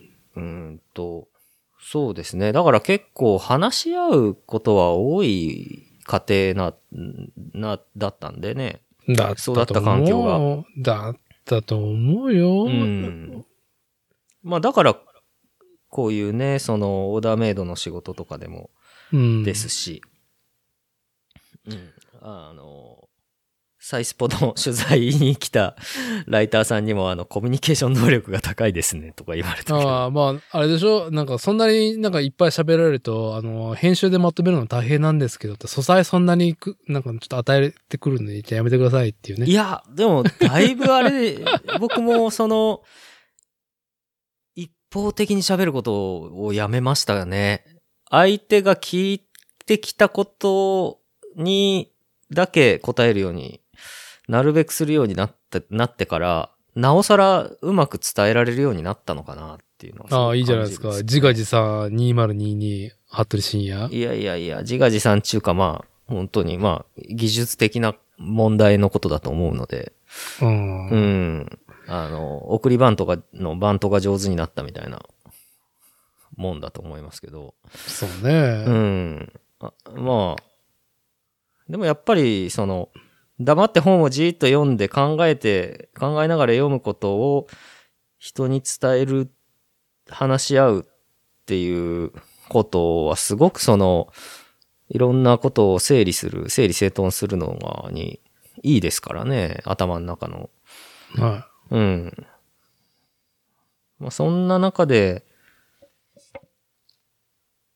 まあ、日々仕事してくこととか、い。うん。遊んだりすることとか、人とコミュニケーション取るときに、あの役に立っていくんでしょうね。そういう技術、身につけてきたものっていうのはね。そう、まあ、うん。技術、ね、ね言語化する言葉に発する文章にするにしろね、一方通行か双方向かはね、まあその状況状況だと思うけど、まあもうスキルだからね。そうですね。まあ、先天、ス先天性なものもあるけども、後天的なことの方が全然多い、キキルーとそ思ううだしと思いね。ますよ。うん。うん。いスキやールと、はい姿勢だよね。物事に対する姿勢。あーまあ、姿勢については、この本はすげえ、他には記されてない姿勢うん、まあ、すほんとソリッドな感じの、あはのー飾らない、い。飾姿勢らがなわ、い、そのあーストレートなね、うん、感情を、その、どうしてもウエットになりがちなんだけど、本当あはーごそうね本,、ご本人のこと書いてるはずなのに、ちょっとこう、一歩下がったところからも、しっかりとね、まあ、あの、トークショーでもあったけど、あの、まあ、ルポ的っていう話をね、ヤンデル先生もしてたと思うんですけど、自分自身のことをね。そうそうそうそうそう。それがかえってその凄みを増すような、あのい読む側の印象につながってて、あ本当にまあ、伊達さんもおっしゃったように、本当爽快っていうはい痛。快、痛快っていうね、ところまで感じれるような、はうん。愉快、愉快痛快じゃないですけど、本当に、あ、あやっぱ、何かがこう好きで、それを一生懸命やるっていうことの強さっていうのを感じれましたよね。い。まあ、なんかその、配信されたね、うん。トークライブの中でも、その、まあ、構成にね、すごく配慮してるご本人がね、著者がね、まあ、ほんとすごいですよね。まうあ、んそれこそ技術ですからね。うん俺あれ本当に編集の人やってると思ったから、読読みながあーはいはいはいいいい。僕はねはいはいら。だから、あれ、直に著者の声で、その自分も構成やってるっていうね、ことを、うん。まあ、言葉の奥行きと届かせ方がすごい上に構成までやってんのか、みたいなね。うん。ああまあ、だからその、価値観のその幅を伝える手法、技まあこの技術なんだよね。うん。自身が、その、後天的に考えて、やったことだっていうのを知れたからさ、本以外のことでね。うんうんうんうんまあちょ、ちょっとこれは、リスナーの皆さんにはね、だいたい本、この本も読んでないのにみたいなところがあるし、トークライブもう見れないんで、あのーちょっと詳細はちょっと、拙い我々のね、言語ではできないんですけども、あの、まあ、アーティスト、音楽のアーティストの、うんうんうん。なんかステージを見に行って、うんうん。まあツアーとかな、まあ何でもいいけど、まあこう、こうフレーバーが大きいアーティストが、まあ、なんだろうね、アップテンポのもらえば、アンビエントをやったりとかう、んうんうん。うん、上げて下げて上げて下げてがあって、うんうんうんうん。で、最後、こう、大きくね、そのステージっていう物語を締めた後に、僕は後書きっていうアンコールうんうんうんうん。で、花火がドッカーンって後ろで上がりながら、痛快な、なんかね、ページだったな、後書きが。おまあ後書きが僕の中で一番印象的だった。すべてを読み、あー読み切った後のはねい。はいはいはいはい。うん、すっごい。もう、はい。ちょっと僕、うんこれはぜひ、また3人でね、そうですね。えうんー私だて、これはちょっまたと、しんくん僕もと、もまうこっ一ち周と、回したいので、もう一回、二回読みたいんで、はい。読み返したいので、ええあのーまたちょっとそれで、うん、あの、読んで三人で話せたらいいですね。うん。いいよね。読み返すっていうのがさ、その難解なものを紐解きたいっていう姿勢じゃなくて、その心地よい言葉にちょっと触れて、そうんのうん価値の幅と言葉の奥行きを感じたいっていう、うんね、あの、すごいなと思うう。んエンターテインメントとしてすげえなって思う。はいはい本といそうですねう。ちゃんとね、うん。ジャンルも抜きにしてやってはい。じゃあちょっと今回ね、ますからね長くなりましたけど、はい。うんはい。はい。まあ、今年もお世話になりましたっていうところと、うんあの、来年の、あの、第1週の火曜日は、あの、多分公開しないと何もエピソード上げないと思うんで、うんはい。あの、この回ね、長いな と思ったら、何やったっけ長いなと思ってた方は、あ、はい、新年一回休むのねっていうつもりで、はい。聞いてもらえれ来ば週の火曜日ってもうあそ1っか月の3三日か日なの4か日じゃない3日っすね。確うん。いや、そんなね。そんな、あの、あ、違頑張っうわ。3日か。あまあいいや、どっちでもいいや。うん。ういん。やいや、そんな別に頑張る必要ないですよ。頑張るしそうね。はい見りもないんで。はい俺は正月も仕事するけどね。まあ、その憂いはね、明けましておめでとう収録で聞くわっていうところで。もう、明けましておめでとう収録したらもう多分めっちゃやさぐれてますから、俺。ああ、いいね。ちすきしょう、安倍がーっつって。べてね、すべてのね、呪いを背負って、ちき東しょう京っ、つって、安倍がーっつって。岸田がーっつって。うん、全部岸田のせいっていはうい、ね。全部岸田のせいっていう。はもうい。岸田さんなかなか逆にもう開き直ってやりたい放題やる状態だからかえってそうなってるひ人間の方が恐ろしいものだぞっていうのはひはいひあいろんな人々に僕は言っておきたいですけどね。いいですね。はいいい政治発言で。えあのー締める上で、あのーなんだろう。はい、再三でもう、この収録回が公開された時にはもう摂取できない、えーウェブコンテンツね、豆塚入り死にたい気持ちが消えるまで、オンライントークライブのパート2、病理ヤンデルさんと本の話をしますっていうね、あうのんコンテンツ、まあ3時間ですね、あれは。ああ、はいはいはい。はい。3時間。長えなって思い、間もない。えね。すごい言葉の応酬で最高だったんですけど、あのね、すもうね、最後ね、あのー、ヤンデル先生と豆塚さんのオンライントークライブ締めでね、うん。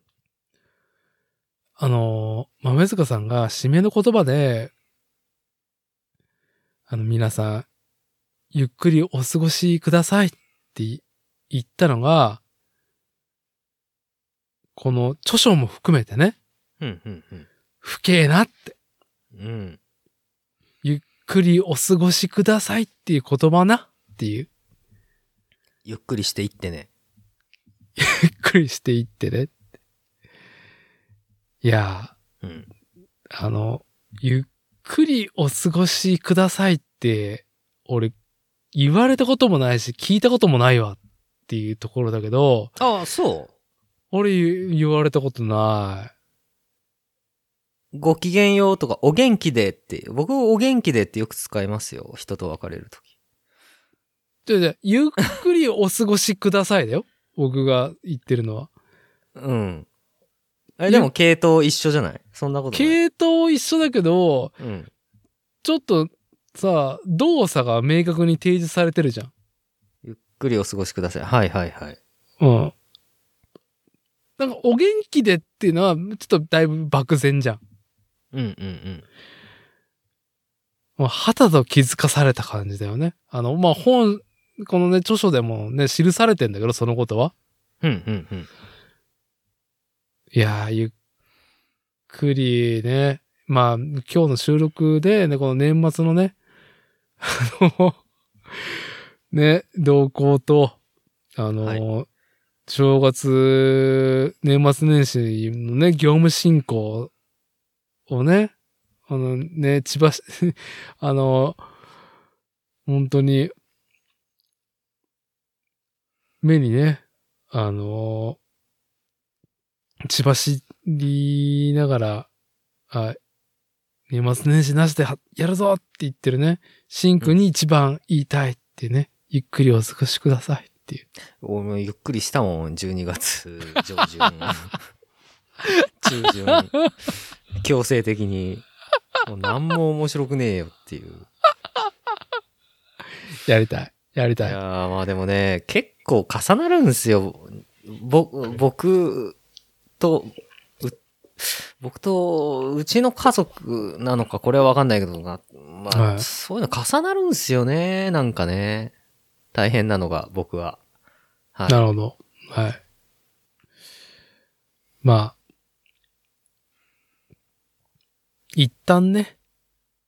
一旦、2022年。まずはちょっとね、えー、しんくん、そして、えー同じコアメンバー、まこっち、えーお世話になりましたっていうところと、はい。はい、お世話になりました。はい。あとはリスナーの皆さんね、ほんとね、この番組をね、もうね、まあ、愛好されてるね、リスナーさん、ちょっとね、まあ、どういう層かわかりませんけども、前の言いますけども、いいセンスされてますね、この番組をね。あのー 最後まで聞いたりとかする方はね、聞いたりとかする。いいセンスされてるなと思うんですよ、本当に。はいはい、はい。それを称え、つつ、はい。あのー本当にね、皆さん、ゆっくりお過ごしくださいっていうところで、はい。はい。良いお年をということで、はい。良いお年をってことで。じゃあ、改めてしんくん、今年はお世話になりました。ありがとうこごちざいらこまそおす。世話になりました。。はいい、リスナーの皆さんもおはい世話になりました。おあり世話にがとうなりございま。ますした。あのーあ来りが年とうございま2023年もよろしくはいお。願いします。はい。それでは皆さんね、はい。